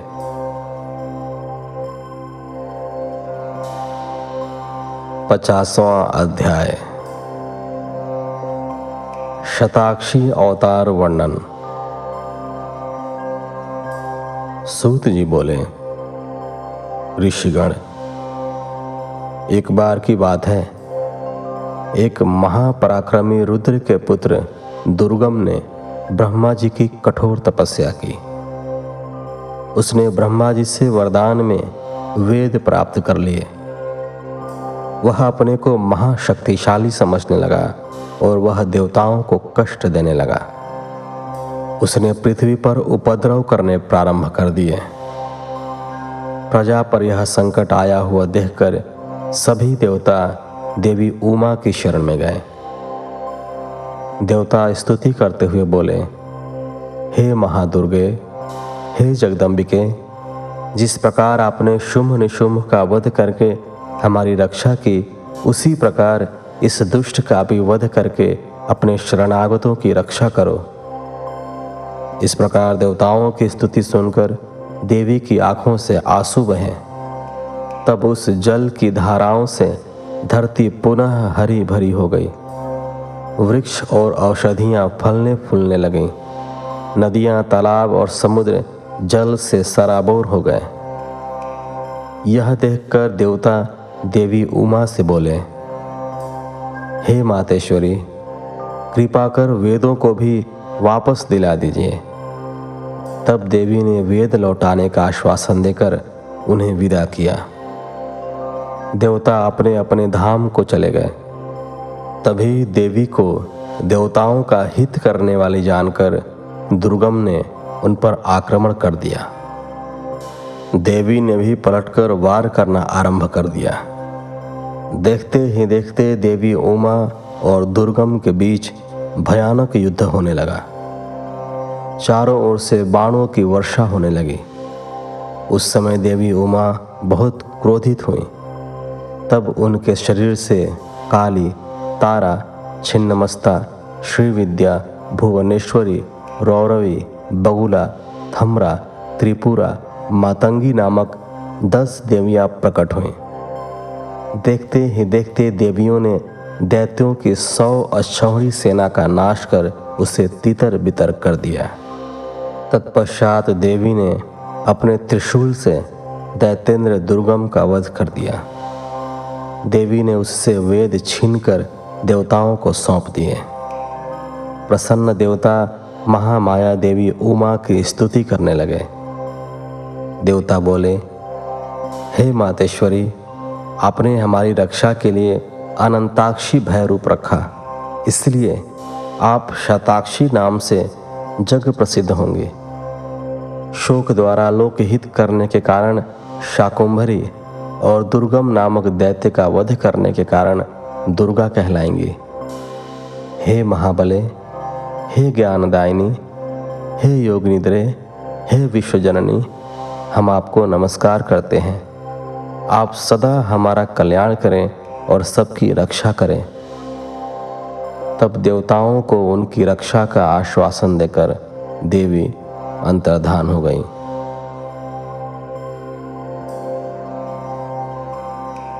इक्यावनवा अध्याय। क्रिया योग वर्णन एक बार महामुनि व्यास के पूछने पर सनत कुमार जी ने उन्हें महादिव्य क्रिया योग और उसके फल के विषय में बताया। सनत कुमार जी बोले, हे महामुनि ज्ञान योग क्रिया योग और भक्ति योग भक्ति और मुक्ति प्रदान करने वाले हैं। ज्ञान, आत्मा और हृदय का मिलन ही क्रिया योग कहलाता है। इसी योग के साथ बाह्य अर्थ का संयोग क्रिया योग कहलाता है। कर्म से भक्ति भक्ति से ज्ञान एवं ज्ञान से मुक्ति प्राप्त होती है। योग ही मुक्ति का एकमात्र मार्ग है। पत्थर, लकड़ी एवं मृतिका से देवी का मंदिर बनवाने, प्रतिदिन यज्ञ करने से एक सा पुण्य प्राप्त होता है। इस लोक में श्री पार्वती जी की मूर्ति का निर्माण कराने वाला निश्चय ही दुर्गा लोक को जाता है। देवी का मंदिर बनवाने से पुण्य की प्राप्ति होती है। देवी की मूर्ति की स्थापना कर उसके चारों ओर पंचाहना देवी की स्थापना करने से असंख्य पुण्य की प्राप्ति होती है। सूर्य और चंद्र ग्रहण के समय विष्णु सहस्त्र नाम के पाठ से कई गुना अधिक फल देवादिदेव शिव जी का नाम जपने से मिलता है। देवी का नाम जपने से उससे भी अधिक पुण्य मिलता है।